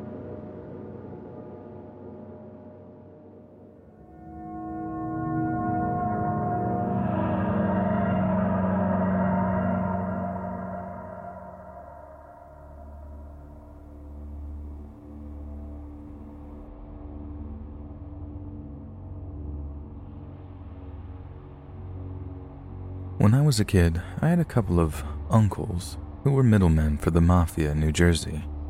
They moved guns around, money, drugs, you name it. They drove it around the state or into New York City. One of the uncles ended up getting murdered in one of the worst ways I'd ever heard. You see, he had this nasty disease in one of his kidneys that needed a whole lot of medication to keep a lid on it. The guys that got him in the end knew he had it and tortured him until he told them which one was the good one. His killers then got someone with some kind of surgical experience to straight up cut out his one working kidney, then left him in some warehouse to die of organ failure or however having a bad kidney will kill you in the end. That all happened when I was like 10 years old. I was actually related to the guy who died too, just not by blood. And the aunt he was married to hasn't never really gotten over it. She had to ID his body, and I think he was in such rough shape that it just sort of broke her. I get these stories from my dad since all the mafia involvement is on my mom's side of the family and we hardly see these people anymore. Last time we went to any family parties or anything over in Brooklyn was like the late 90s. And then there's the neighbor I had across the street when I was a teenager in suburban New Jersey. Apparently, he was Carnevali, the small time mafia family that was like a subdivision of some bigger, badder family. I didn't know that at the time, but the guy was a vicious loan shark and ran girls out of his house to various clients. Mean, I should have put two and two together, given that his house was like twice as big as everyone else's on the block. All the decoration, both on the inside and the outside, was incredibly gaudy too. Like real mafia chic, I guess you could say. Their kids were pretty nice. We used to play street hockey with them quite a lot, but from how weird they were, you could tell that they grew up in a very unusual household. The one and only time I went inside was when one of their kids invited me in one summer to grab some Kool Aid. He showed off some of their super expensive super soakers they had in there, then suggested we go get hot dogs after he talked his dad out of $5. We go upstairs to his mom and dad's room, and inside is his loan shark dad dressed in some ridiculously garish silk robe, counting piles of cash on the bed with some barely dressed girl who was most definitely not my friend's mom. I mentioned that to my parents when I got home that afternoon, and as a result, I wasn't allowed to go over there anymore. I mean, everyone knew what a scumbag this guy was. He got arrested from time to time. The cops would even show up at his house while the neighbors watched him getting shoved into a patrol car in cuffs. My mom said it even made the papers from time to time. Freehold loan shark arrested in suburbia and stuff like that. One of my mom's friends even kept a little scrapbook of the headlines, her own little diary of living opposite a member of the mafia, I suppose. I'm surprised I was even allowed to associate with the guy's kids at all, but I suppose people just sought the path of least resistance when it came to dealing with the local mob guy. From what I understand, for years the mob guy was just something of a local curiosity. Despite the debauchery he got up to in his own home, he didn't make it anyone else in the neighborhood's problem. So for the longest time, we all just sort of lived side by side with so much as a hitch. Then one day I noticed that the Mafia kids hadn't been out to play street hockey in a while. So I go up to the house, specifically against my parents' orders, and knock on the door. No answer. That was pretty much how we discovered that the Mafia family had basically just disappeared. The house was foreclosed on really fast, too, and whoever took ownership of it put it up for sale almost immediately. They actually did an open house, too, and since it already had something of a lived in look, the real estate company basically just left it as it was. To other people visiting, it mustn't have meant much, but to the neighbors, it only gave it this sort of Mary Celeste kind of vibe. Haunted, I guess you could say. Like we knew the people who lived there, and we saw how suddenly the dad must have been like, We gotta go, now. It looked like they'd all been in the middle of their days and had just up and gotten out of there, but whether that was because they were going to be pinched or whacked or whatever you want to call it, we could only guess. All the kids' clothes were still in the closet. Video game consoles were still there. I mean, considering the possibilities, it was really creepy. Like, sure, they could have just disappeared for some reason, be it the law or conflict within the Carnivali family or something, but there's also the possibility that, right under our noses, some hitman, or team of hitmen, had killed and dismembered the family before making them disappear. That being said, it's pure speculation what happened, and no one knows for certain if they were killed or not. But I do know for sure that whatever made them just up and get out of there, it couldn't have been good. And although no one really talks about it anymore, it still kind of haunts the neighborhood.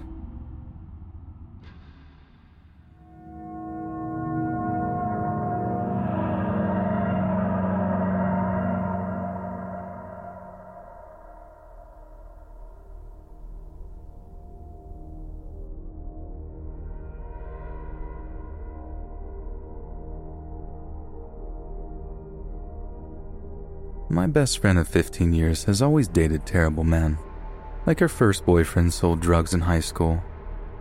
One of six years forced her to hook up with his friends and constantly put her down.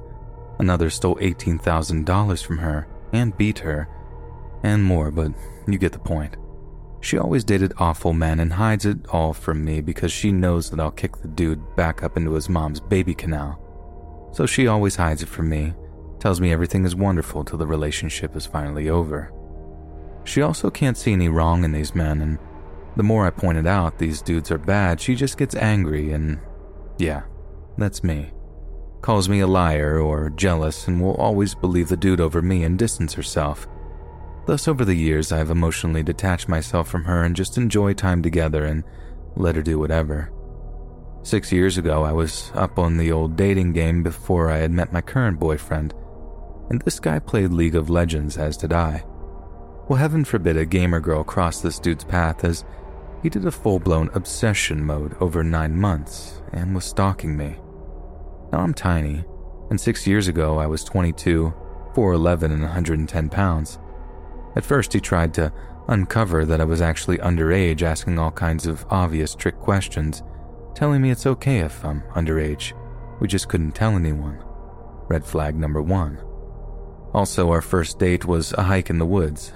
Seriously bad idea, ladies. He consistently tried to get laid in 40 degree weather and was super pushy. He was good looking, so I was dumb and caught way off guard by his behaviors. But after the first date, he goes on about how he'd lower his standards for me because he wasn't a fan of thin chicks usually. Well, I had another amazing guy I went on a date with and started seeing and straight up blocked this guy. A couple of weeks later, I'm at a small family owned coffee shop in my town that I go to so I could study away from my loud life at home. And dumb me actually pointed out five minutes away from said hike was my favorite coffee shop.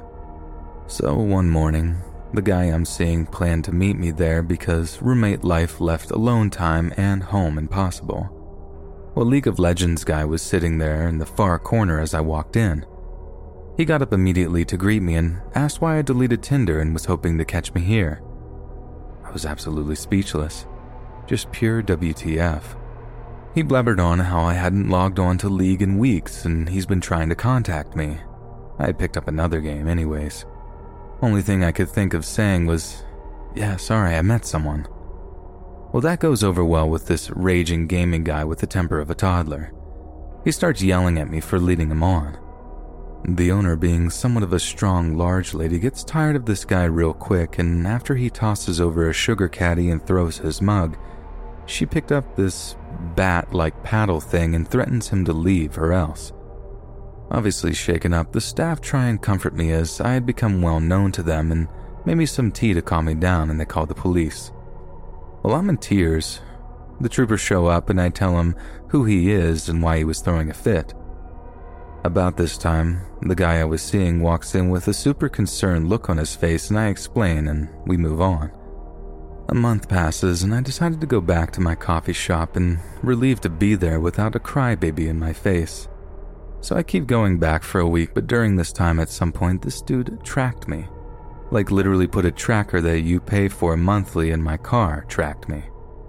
I only found out months after when I needed work done on my car, but it'll give you clarity on how this dude was popping up wherever I was at the most random times.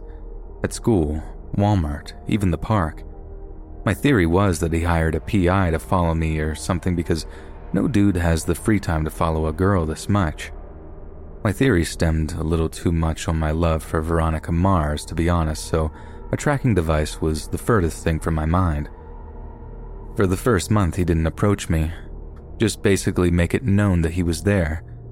But he came by on one of my dates with the guy I was seeing and started telling the guy I was seeing that I was seeing multiple men and such, and yelling at me, calling whatever names his enraged mind felt. We, of course, go to the cops after I explained to him, then explained to the cops, but of course, he didn't physically hurt me, so what's a cop to do, right? Because nothing says protection of the people like, nah, we only help if he hurts or kills you first, sorry. So this harassment continues and eventually drove the guy I was seeing to be distant and eventually away. About four months in, though, I left on vacation and I get a text from my roommate that my boyfriend came by and asked to grab some clothes that he had left in my room. Bold, right? But my roommate, being smart and aware of the situation and the depiction of the guy, knew something was off and said that he couldn't come in, but he'd grab whatever it is from my room for him. I told him thank you and explained definitely it sounded like the creep. Now here's where I get scared. I came home from vacation to find my bedroom trashed, my clothes with bleach on them and the floor absolutely ruined, my gaming PC stolen. I called the cops, and obviously only my room had this, and I pointed to them to my previous complaint. They do their CSI thing and leave only to tell me weeks later that they didn't find any evidence to tie him or anyone to it. I had to pay for the floorboards to be torn up, new clothes, and a new PC, which I had to take a loan out for all of it. I ended up moving back with my parents soon after, and my dad has top notch security, so I felt a lot safer. Around two months go by and nothing. I begin to feel safe again and met a guy at college, my current boyfriend, and we grew close fast because we had a lot in common. We met volunteering for stray cats on campus, catch and release, building shelters, and feeding. We also both enjoyed video games and hiking, so it was a good match. But douche league guy wasn't quite done yet. One night we were on a date at sushi and league guy sits down at our table. Not even kidding you. I was shocked. He proceeded to tell my now boyfriend how this league guy and I have been seeing each other and I was cheating on him with my boyfriend. Well, my current boyfriend isn't such a smuck and already knew of this guy and asked me right off the bat, Is this the guy? My boyfriend stands at six foot two and lifts weights as he's a field guy for very large wild animals as a wildlife veterinarian assistant. He's very intimidating despite his very gentle nature, and it was all a show as he's not a scary dude, but he stood up and told the guy to leave. Nothing super clever, but it was effective.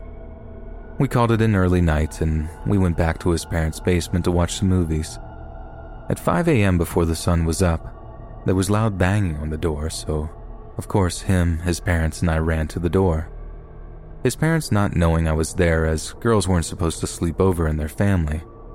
We look out to see an incredibly drunk League of Legends guy pounding on the door, saying gumbled garbage and calling me a cheater and whatnot. Cops are called and he takes off, and cops didn't really put up much of a chase. Statements were had, a ton of explaining was given to his parents, Long story, but they're a religious family. And after all this, I tried to get a restraining order, but I didn't have enough evidence or even this dude's last name. Yep, I only ever added him on Tinder in a video game, so I didn't really have much to go off of. So months go by of me being paranoid, and my last encounter with this guy is month 9, where he came up to me at Walmart at 11 p.m., telling me he was sorry and hopes we could be friends and get to know each other. You bet I left my cart and went straight to management to walk me to my car. Months later, my starter on my car dies and I take it to the shop. While working on my car, they found a tracker. Asking if I knew it was there because apparently some people put them in their cars in case it gets stolen, I guess. I told them no, I didn't, and I took that thing to the cops. I called a few times, but they never gave an answer if they could track the owner or who it was just kind of went nowhere. Fast forward six years, and I'm happily still with the same guy. My best friend started ghosting me, which usually meant she's got a new boyfriend. Now, some pretext how much she will believe a guy over me, I told her how her ex tried sleeping with me one night while we were drinking, and she still believes him over me, and he repeated cheating on her. Yeah, she's not a great friend, but more like a sister at this point. Like my parents refer to her as my sister. She is family at this point, and I can't help but care about it because she's got a lot more good in her. She's just so insecure that she feels she needs a man to feel worth anything. I poke her if she's seeing someone new, and she just hides it for months, knowing that I'll likely disapprove of the guy. So finally, months pass, and she shows me a picture, and I swear my blood truly ran cold. It's the League of Legends guy and she goes on and on how amazing and in love they are. She's in deep, but I had to try. I told her that was a creep from six years ago. He denies ever knowing me and says I must have confused him with someone else. Despite the hair color change and neckbeard he grew, the tattoo on his arm is very unique, as is the mole under his nose. I tried effortlessly, as did my boyfriend, to tell her who he is, but she's going in deep and told me off by saying, I'm finally happy. Why are you trying to ruin it? Stop lying. I can't be alone forever, blah, blah, blah. And so this is where we're at now. He doesn't have social media, so her Facebook says in a relationship with blank. But there's no doubt in my mind he knows who she is to me, as on Facebook there's hundreds of photos of us together, posts about each other, and we're listed as sisters on Facebook. Even her profile picture is of her and I and I'll update if he does more bad stuff. I needed somewhere to write this down, get advice, and most of all, sort it all out myself. I'm crying and miss my best friend who's put me on ignore because I won't let this go. I feel lost, and without my boyfriend's assurance, I'd probably feel crazy.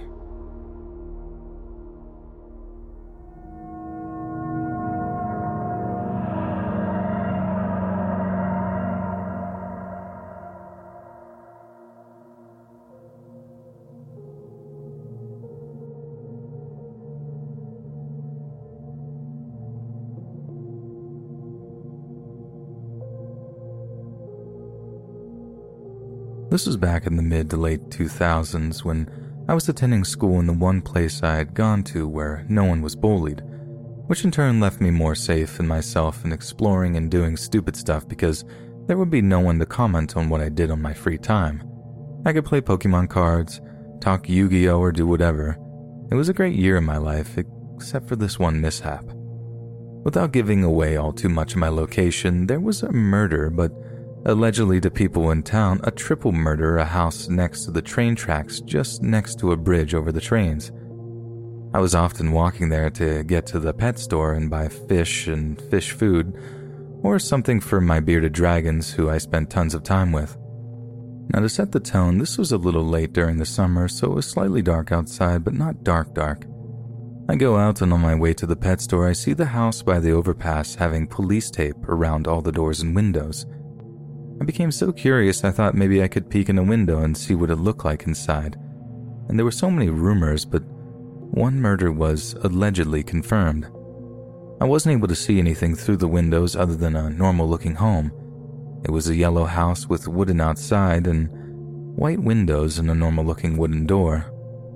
Not happy with the peaks, I decided to sneak inside for a bit just to see if I could find anything. I looked around. Thought no one saw me and climbed in through a cracked window. The first thing to hit me was the stench.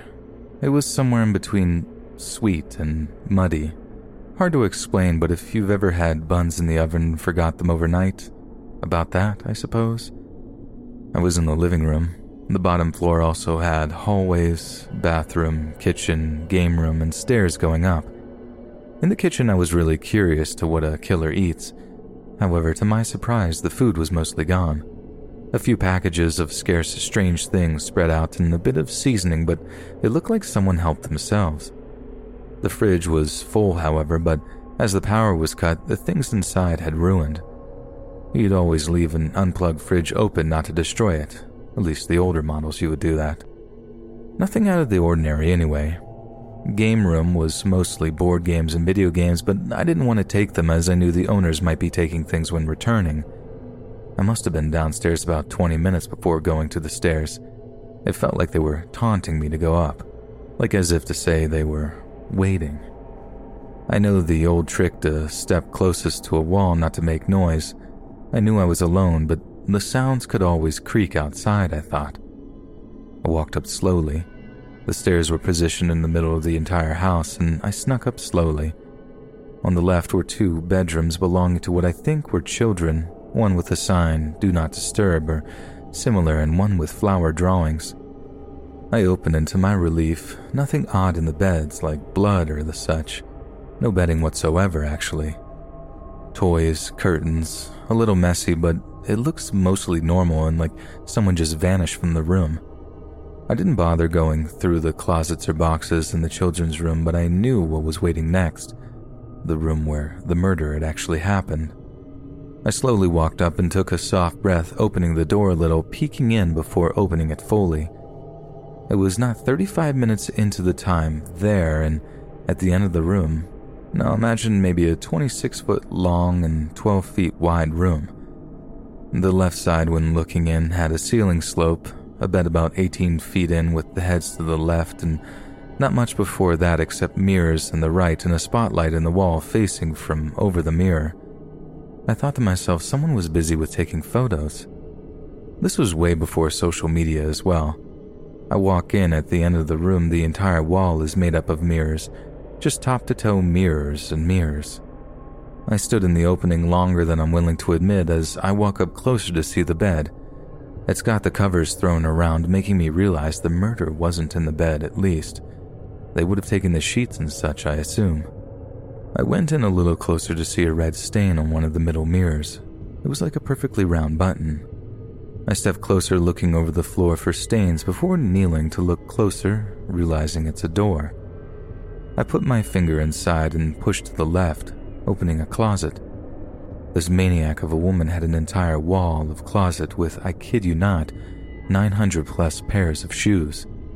Every shelf was shoes, high heels, low heels, runner shoes, more boxes than anything, and so many I could not describe to you.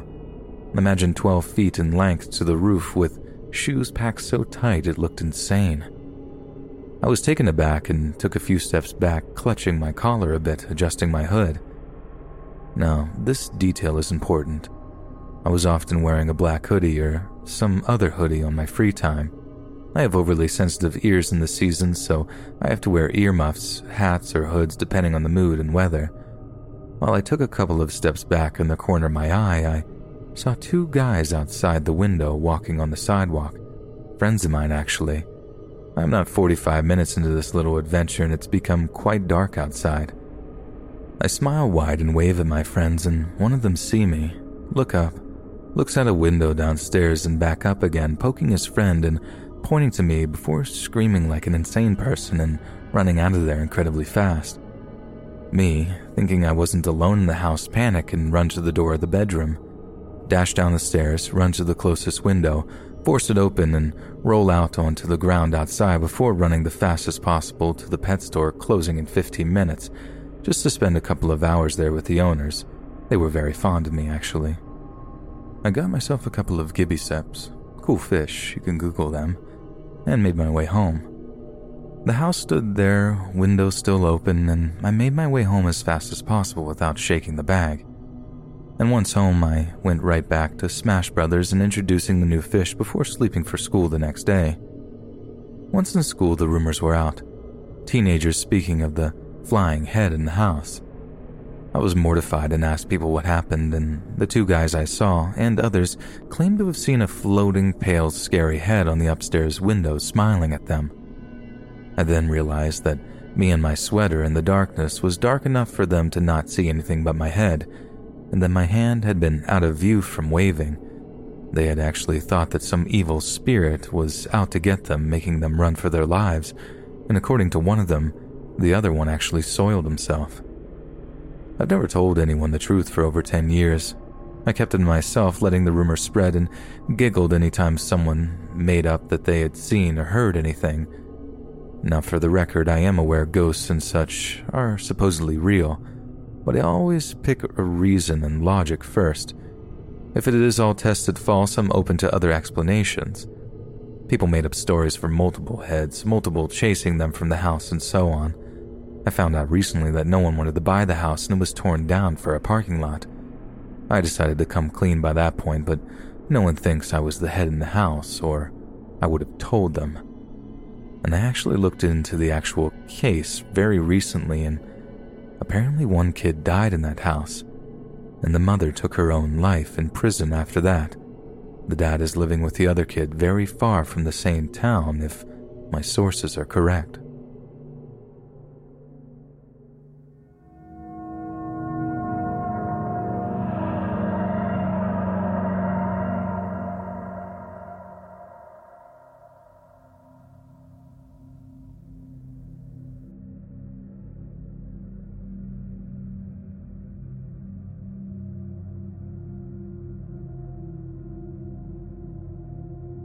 It's been about 15 years since this happened to me, and to this day, I'm still scared to talk about it, as I'm afraid that he may still be looking for me.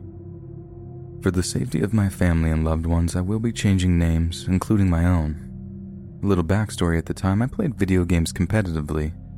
I was a part of an all girls team that competed in tournaments around the country. Being a little naive, I didn't think I could ever run into dangerous people over Xbox Live but boy was I wrong.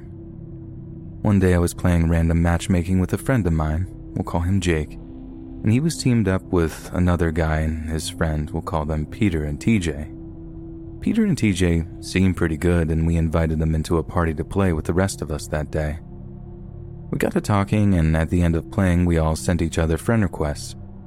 Over the next few weeks, Peter and myself would play randomly and, on some occasions, just talk in the game lobby. Over time, we became closer and got to know each other on a personal level, outside of the Xbox Live world.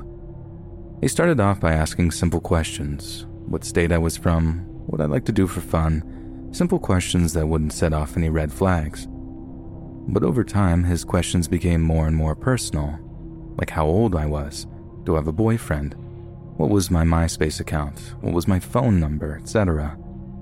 I ended up adding him on MySpace, and even though my MySpace contained some personal information, I will say I did not give him my personal phone number just to be safe. One day, Peter asked me to join his lobby because he wanted to talk. I joined his lobby and he started telling me how beautiful I was and that he was in love with me. In love with me? I stated, try not to sound mean. How could you be in love with me whenever you've never met me? He replied by stating that he didn't need to meet me in person and that he knew that I was the one for him. The one for you? I replied in shock. Peter replied, I want to be with you forever. You're perfect for me. Completely freaked out, I told him that I did not feel the same way and this, this was just too weird for me. I left the lobby vowing to not talk to him again. I removed him off of my MySpace account and ignored all invites to join his lobby. The more I ignored Peter, the more persistent he became, literally sending me invites to join his lobby every two minutes. Peter started sending me messages through Xbox Live. Lauren, please don't do this to me. I need you. Lauren, why are you doing this to me? Please, I love you more than you know. Slowly, his messages became more threatening. You better answer me or else. I will make you regret this. And answer me or I will find you. And the one that scared me the most was I know where you live, and I am coming for you. That was it. I had enough and I blocked him. I knew I should have done this sooner, but like I said, I was a little naive. The messages had stopped and everything seemed quiet. About two weeks later, Peter's friend TJ, his friend from the beginning of the story, invited me to his lobby and I joined. TJ sounded panicked. Lauren, have you talked to Peter lately or had any contact with him? I told him no and then proceeded to tell him that I blocked him and the reason why. TJ told me that Peter had left town and nobody has seen him for about two days. To be honest, I didn't care until TJ informed me. Lauren, he has your information and your address. I honestly think he's coming to see you. What? How could he get my address? That's impossible. TJ proceeded to tell me that Peter had a brother that worked for a company that does the billing for all the memberships. What does that mean? My gamertag was hooked up to my parents' credit card, which obviously contained the billing address, and I started to freak out. How could this happen? This couldn't be possible. What should I do? Should I call the police? I mean, what could they do? There was no proof that Peter was on his way here. It could just be that he took the stolen credit card information and was planning on spending the money. I had to think this through. Maybe TJ was just trying to scare me so that I would talk to Peter again. After all, TJ was Peter's friend in real life. Suddenly, I remembered that Jake told me that his cousin worked for the billing company also. I know, kind of a small world. So I called Jake and told him about Peter's brother possibly giving out my information and to check and see if someone working there had Peter's last name and Jake called his cousin. About two hours later, Jake called me. Jake, in a chilling voice, informed me that Peter did indeed have a family member that worked for the billing department. Jake's cousin also uncovered other secrets about Peter's brother. He was banning people for various reasons, basically deleting their gamertag. When Peter got mad or upset with someone on Xbox Live, Peter would ask his brother to delete or ban their account. Well, needless to say that Peter's brother was fired from the company. A few days passed, and I got a message from a person that I didn't recognize stating, Join my lobby now. I have information about Peter. Now, I know what you're thinking. Don't go into that lobby. But to be honest, I was curious about what happened, so I joined. To my shock, it was Peter. Great.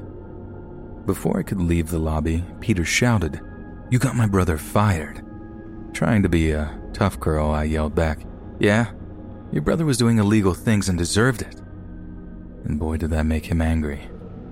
Don't forget, Lauren, I still have your address and I'm coming for you now. I'll make you regret everything you did. At this time, I didn't know that this was going to be the last thing Peter said to me. Admittedly, I was a little scared, but he said this before and nothing came about from it. Was he really going to drive across the country just to get revenge on someone he's never met? Two days later, I was upstairs playing online with some of my friends when the doorbell rang. My dad answered the door and said hello. Come on in. I didn't think anything about it until my mom called me downstairs and said that someone wanted to speak to me. Okay, now I was scared. My mind immediately went to Peter. God, was he here? What does he want? Is he going to hurt us? As I walked downstairs, I was shaking so hard that I thought I was going to pass out. As I turned the corner into the dining room, I saw that it was two police officers. They told me to sit down and began asking if I knew a Peter Smith. Of course, I told them everything, and if you're wondering, my parents had no knowledge of this, so you can imagine their surprise. The two officers informed me that Peter was caught in New Mexico. He was driving recklessly and under the influence. When they went to search his car, most likely looking for drugs, they had found handcuffs, rope, duct tape, trash bags, a knife, and chloroform. The police asked Peter what all this was for, and since Peter was high out of his mind, he told them that he was going to kidnap and kill that girl. The officers also found printed out directions from his home to my address, with the name on top of the sheet that read, Happiness. I froze. He was only one day away from reaching his destination. And from here, things get a little blurry.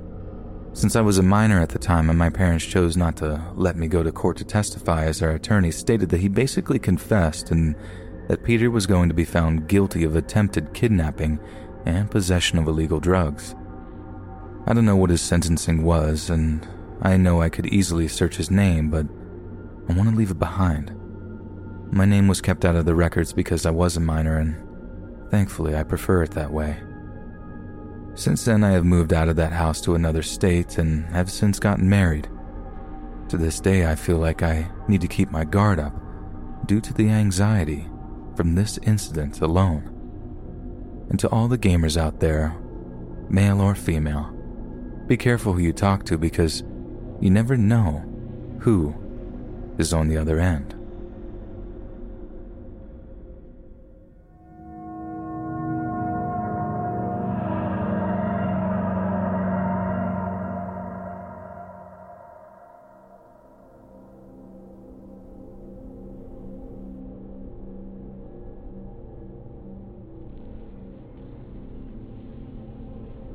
So I was at my Barnes & Nobles looking for interior design books. A nice looking associate led me to where it was located all the way back in the corner of the store. As I was looking at some books, I see an average looking man abruptly walk right in front of me and turn the corner. A few seconds later, he did turn right back around, walking in front of me again, only this time very slowly and blatantly looking right into my eyes. I thought to myself, Way to make it not so obvious, you freaking idiot. Not to toot my own horn, but I'm used to men checking me out. Being an above average looking female, you get kinda used to this kind of attention. I continued my search, thinking little of it, until a minute later he brushed right past me from behind. He did this three more times. At close proximity with the same creepy gaze. This man wasn't looking for any books. He wasn't even hiding that fact either. He was there solely to prey on me. He brushed by me without saying a word and kept staring into my eyes, and at one point he stopped too close to me before walking the corner again. I tried not to make eye contact and continue with my search, but at this point I was too uncomfortable to continue. Being alone in the back of the store didn't help either. I left that section of the store and looked elsewhere. Not wanting to be followed again, I went to the nutrition section. Yeah, I won't find him here, I thought. After exhausting my search, I waited and looked around. The Barnes & Noble store was pretty empty at this point and it was getting late. Only the associates and a couple people were left and I couldn't see him anywhere. Thinking he had either left the store a while ago or was still somewhere in the store, I opted in leaving. Thinking the coast was clear, I let my guard down and exited. I looked to my left, no one in sight, then looked directly to my right only to see him two feet away from me, staring at me and walking towards me.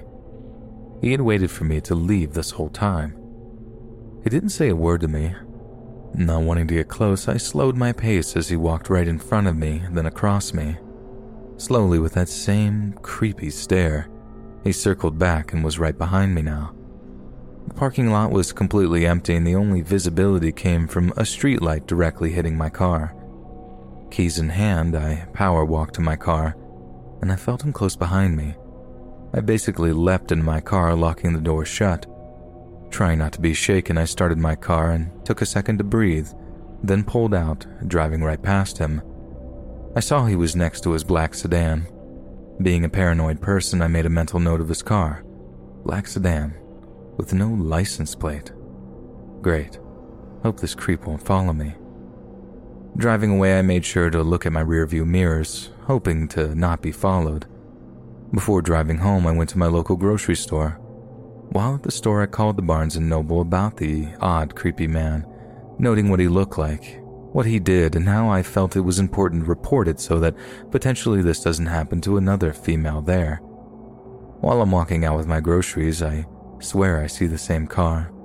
No license plate, black sedan, running with someone inside. I couldn't get a look at the person inside, and a huge part of me didn't want to.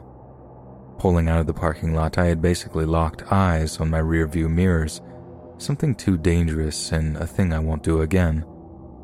Arriving home, I was locked inside with my thoughts. What did he want with me? Was his intention to hurt me? Abduct me? Was he at the grocery store parking lot? Had he followed me home? This happened yesterday and nothing had came of it. All I know is I'm never entering that Barnes & Noble again.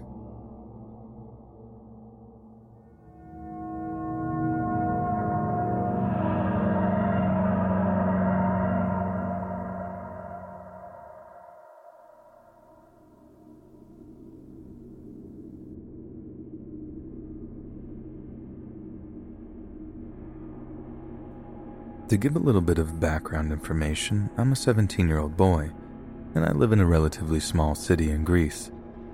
In the summer of 2020, me and my two best friends that I had at the time decided to visit an abandoned sanatorium that is located on a nearby mountain.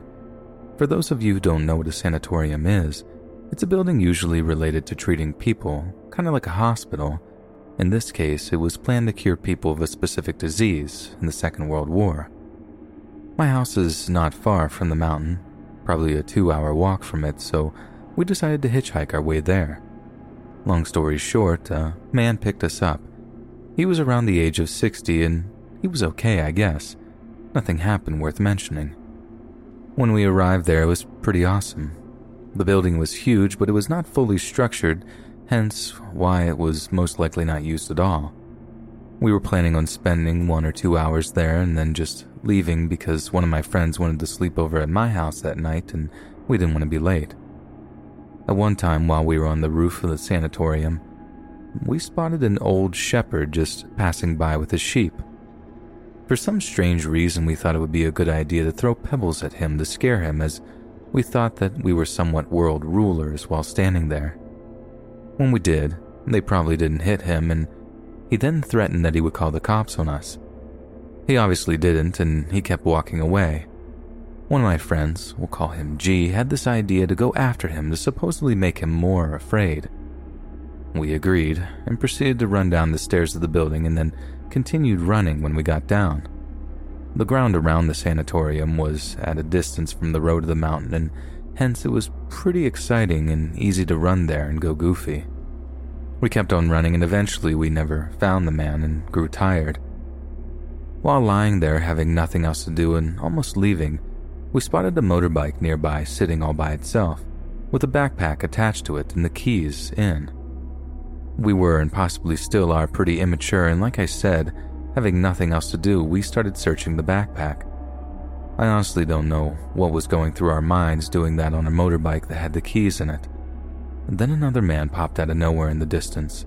He looked and shouted at us. One of my friends thankfully saw him and immediately alerted us. It was a dumb idea in the first place. What was dumber, though, is the fact that I never thought that the man owned the motorbike and he would use it to chase us all around the place. So, as expected, the thought to take his keys and toss them, then just run, never crossed our minds. Instead, what happened was surely one of the scariest experiences of my life. When he looked at us, we ran and hid in a bush field that was full of thorns. He then had his dog, which we hadn't seen before, look and smell all over for us while he patrolled riding his motorbike all around. We stood terrified for a good 30 minutes and then took peeks outside the bushes. When he and his dog were gone, we were relieved because we honestly thought that he was going to beat the life out of us since he hadn't called the police. We got lost after we got outside into the field and we were going back and forth like lunatics trying to find the main road. When we did, we started walking and hitchhiked our way back home again and I'm so grateful that two normal people did actually pick us up. I don't know how lucky we were at this point. So many things could have gone wrong, so many stupid decisions that we made along the way. And my advice to you is don't be afraid to try new adventurous things, just don't be an idiot like we were.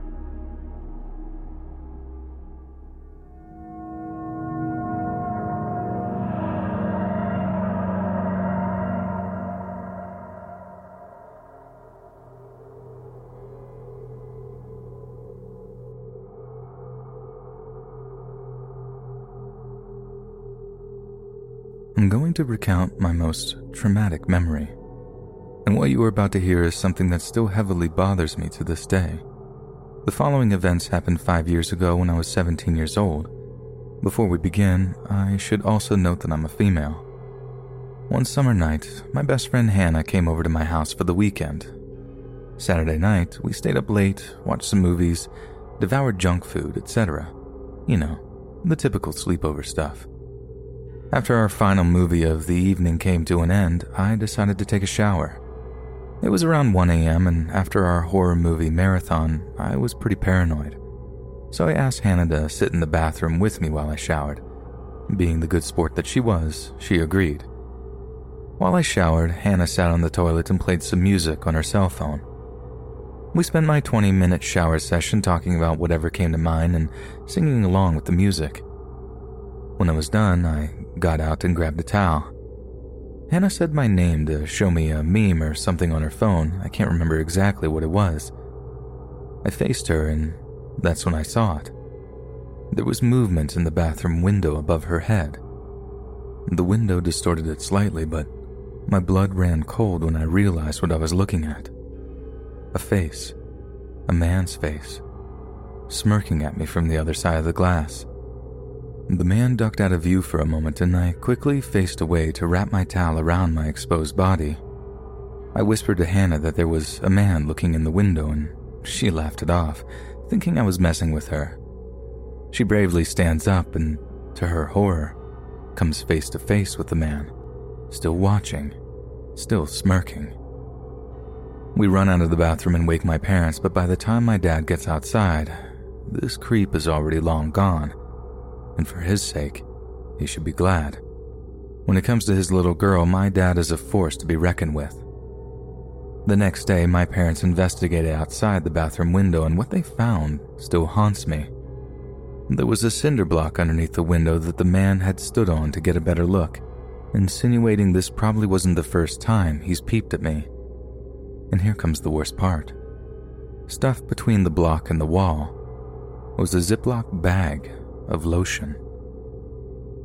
The window cling was useless as you could see everything inside the bathroom clearly from the outside, but we didn't know that at the time. I still can't shower even sleep without having every window in my house covered. And I don't think that will ever change.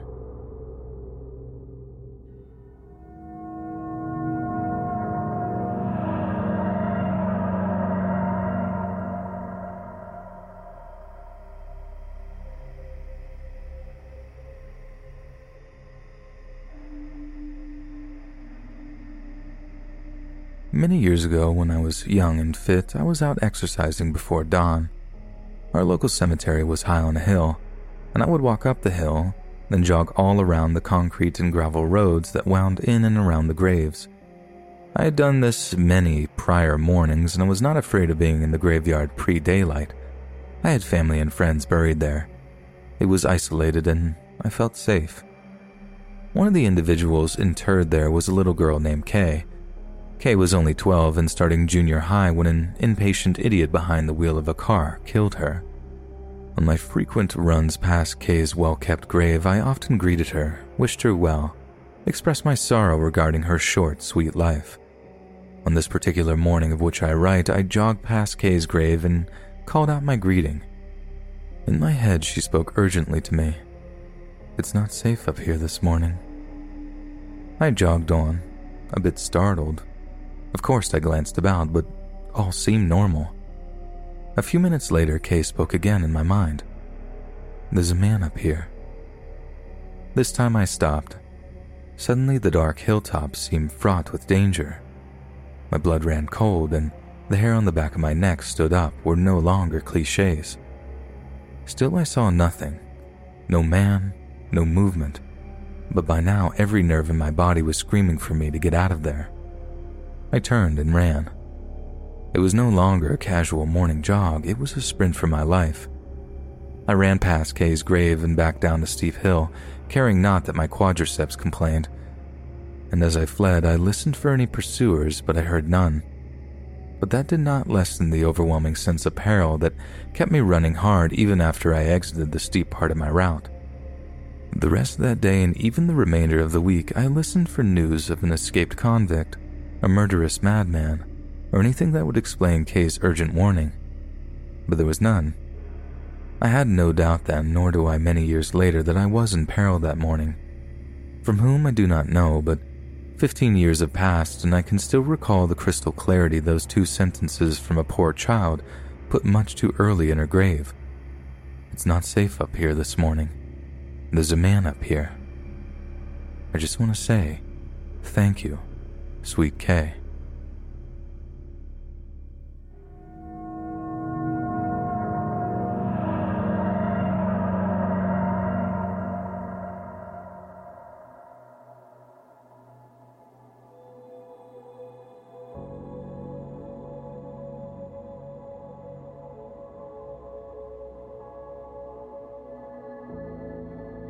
In 2018, right after my husband and I got married, my parents, my husband, and I drove to Indianapolis to meet my two great aunts and two great uncles through marriage. We had a really nice dinner at my aunt and uncle's house. I drank two glasses of wine, and my husband wasn't happy. We went back to the hotel, and my husband and I had a fight about me drinking. I said I was going outside to have a cigarette, but I actually went to the hotel bar. I drank two double shots of vodka very quickly, and then the bar was closing. I wanted to keep drinking, so the bartender told me that there was a TGI Fridays that was about a literal five minute walk away. I had a cigarette then, walked there, and continued drinking. I went outside to smoke, and then my memory gets extremely fuzzy. I remember falling in the parking lot. I also remember that there was a group of people when I got there outside, but now I was alone. I don't remember what happened next when I left the hotel. It was about 10 p.m. Suddenly, a man is helping me into his car. He wasn't talking much. He had his arm around my waist and was pushing me into his back seat. I didn't realize the danger that I was in. I was in a different state. I had no idea where I was, and I was almost blackout drunk. Suddenly, I heard screaming, and it was my mom. She ran over and said I was her daughter and to get away from me. He said something about how does he know that she's not lying? I was starting to pass out when suddenly a man, it turned out to be an Uber driver and my husband was in the car, practically carried me back to his car. This made the guy livid who wanted proof my mom was actually my mom. She said she was going to call 911, and according to my mom, he bolted so fast his back door was still opened. I was taken to the hospital and discharged the next day. My husband told me he went to my room and said he was scared because I was missing. They called an Uber and tracked my phone, which they found on the ground in the parking lot, it had 2% battery left. I definitely think the man who took me had bad intentions, and I don't know if he dropped my phone or if I did. I'm so lucky my husband told my mom when he did, or else I could be dead. What kind of person takes a super drunk young woman at almost midnight? It's also odd that he refused to let my mom take me at first. It was only after threatening to call the police that he actually got scared and fled.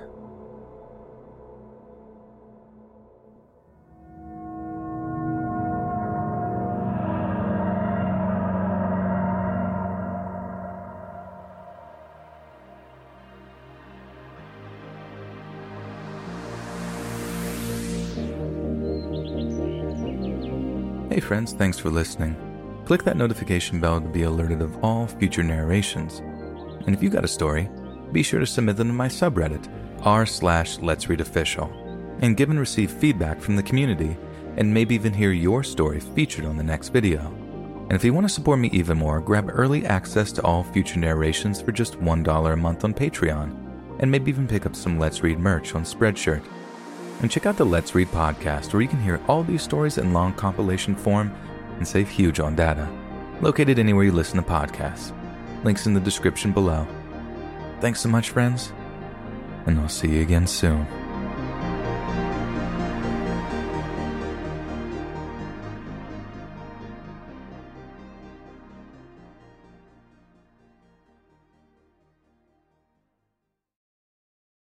With Lucky Land slots, you can get lucky just about anywhere. Dearly beloved, we are gathered here today to. Has anyone seen the bride and groom?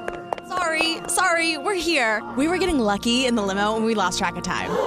No, Lucky Land Casino, with cash prizes that add up quicker than a guest registry. In that case, I pronounce you lucky. Play for free at LuckyLandSlots.com. Daily bonuses are waiting. No purchase necessary. Void where prohibited by law. 18 plus. Terms and conditions apply. See website for details.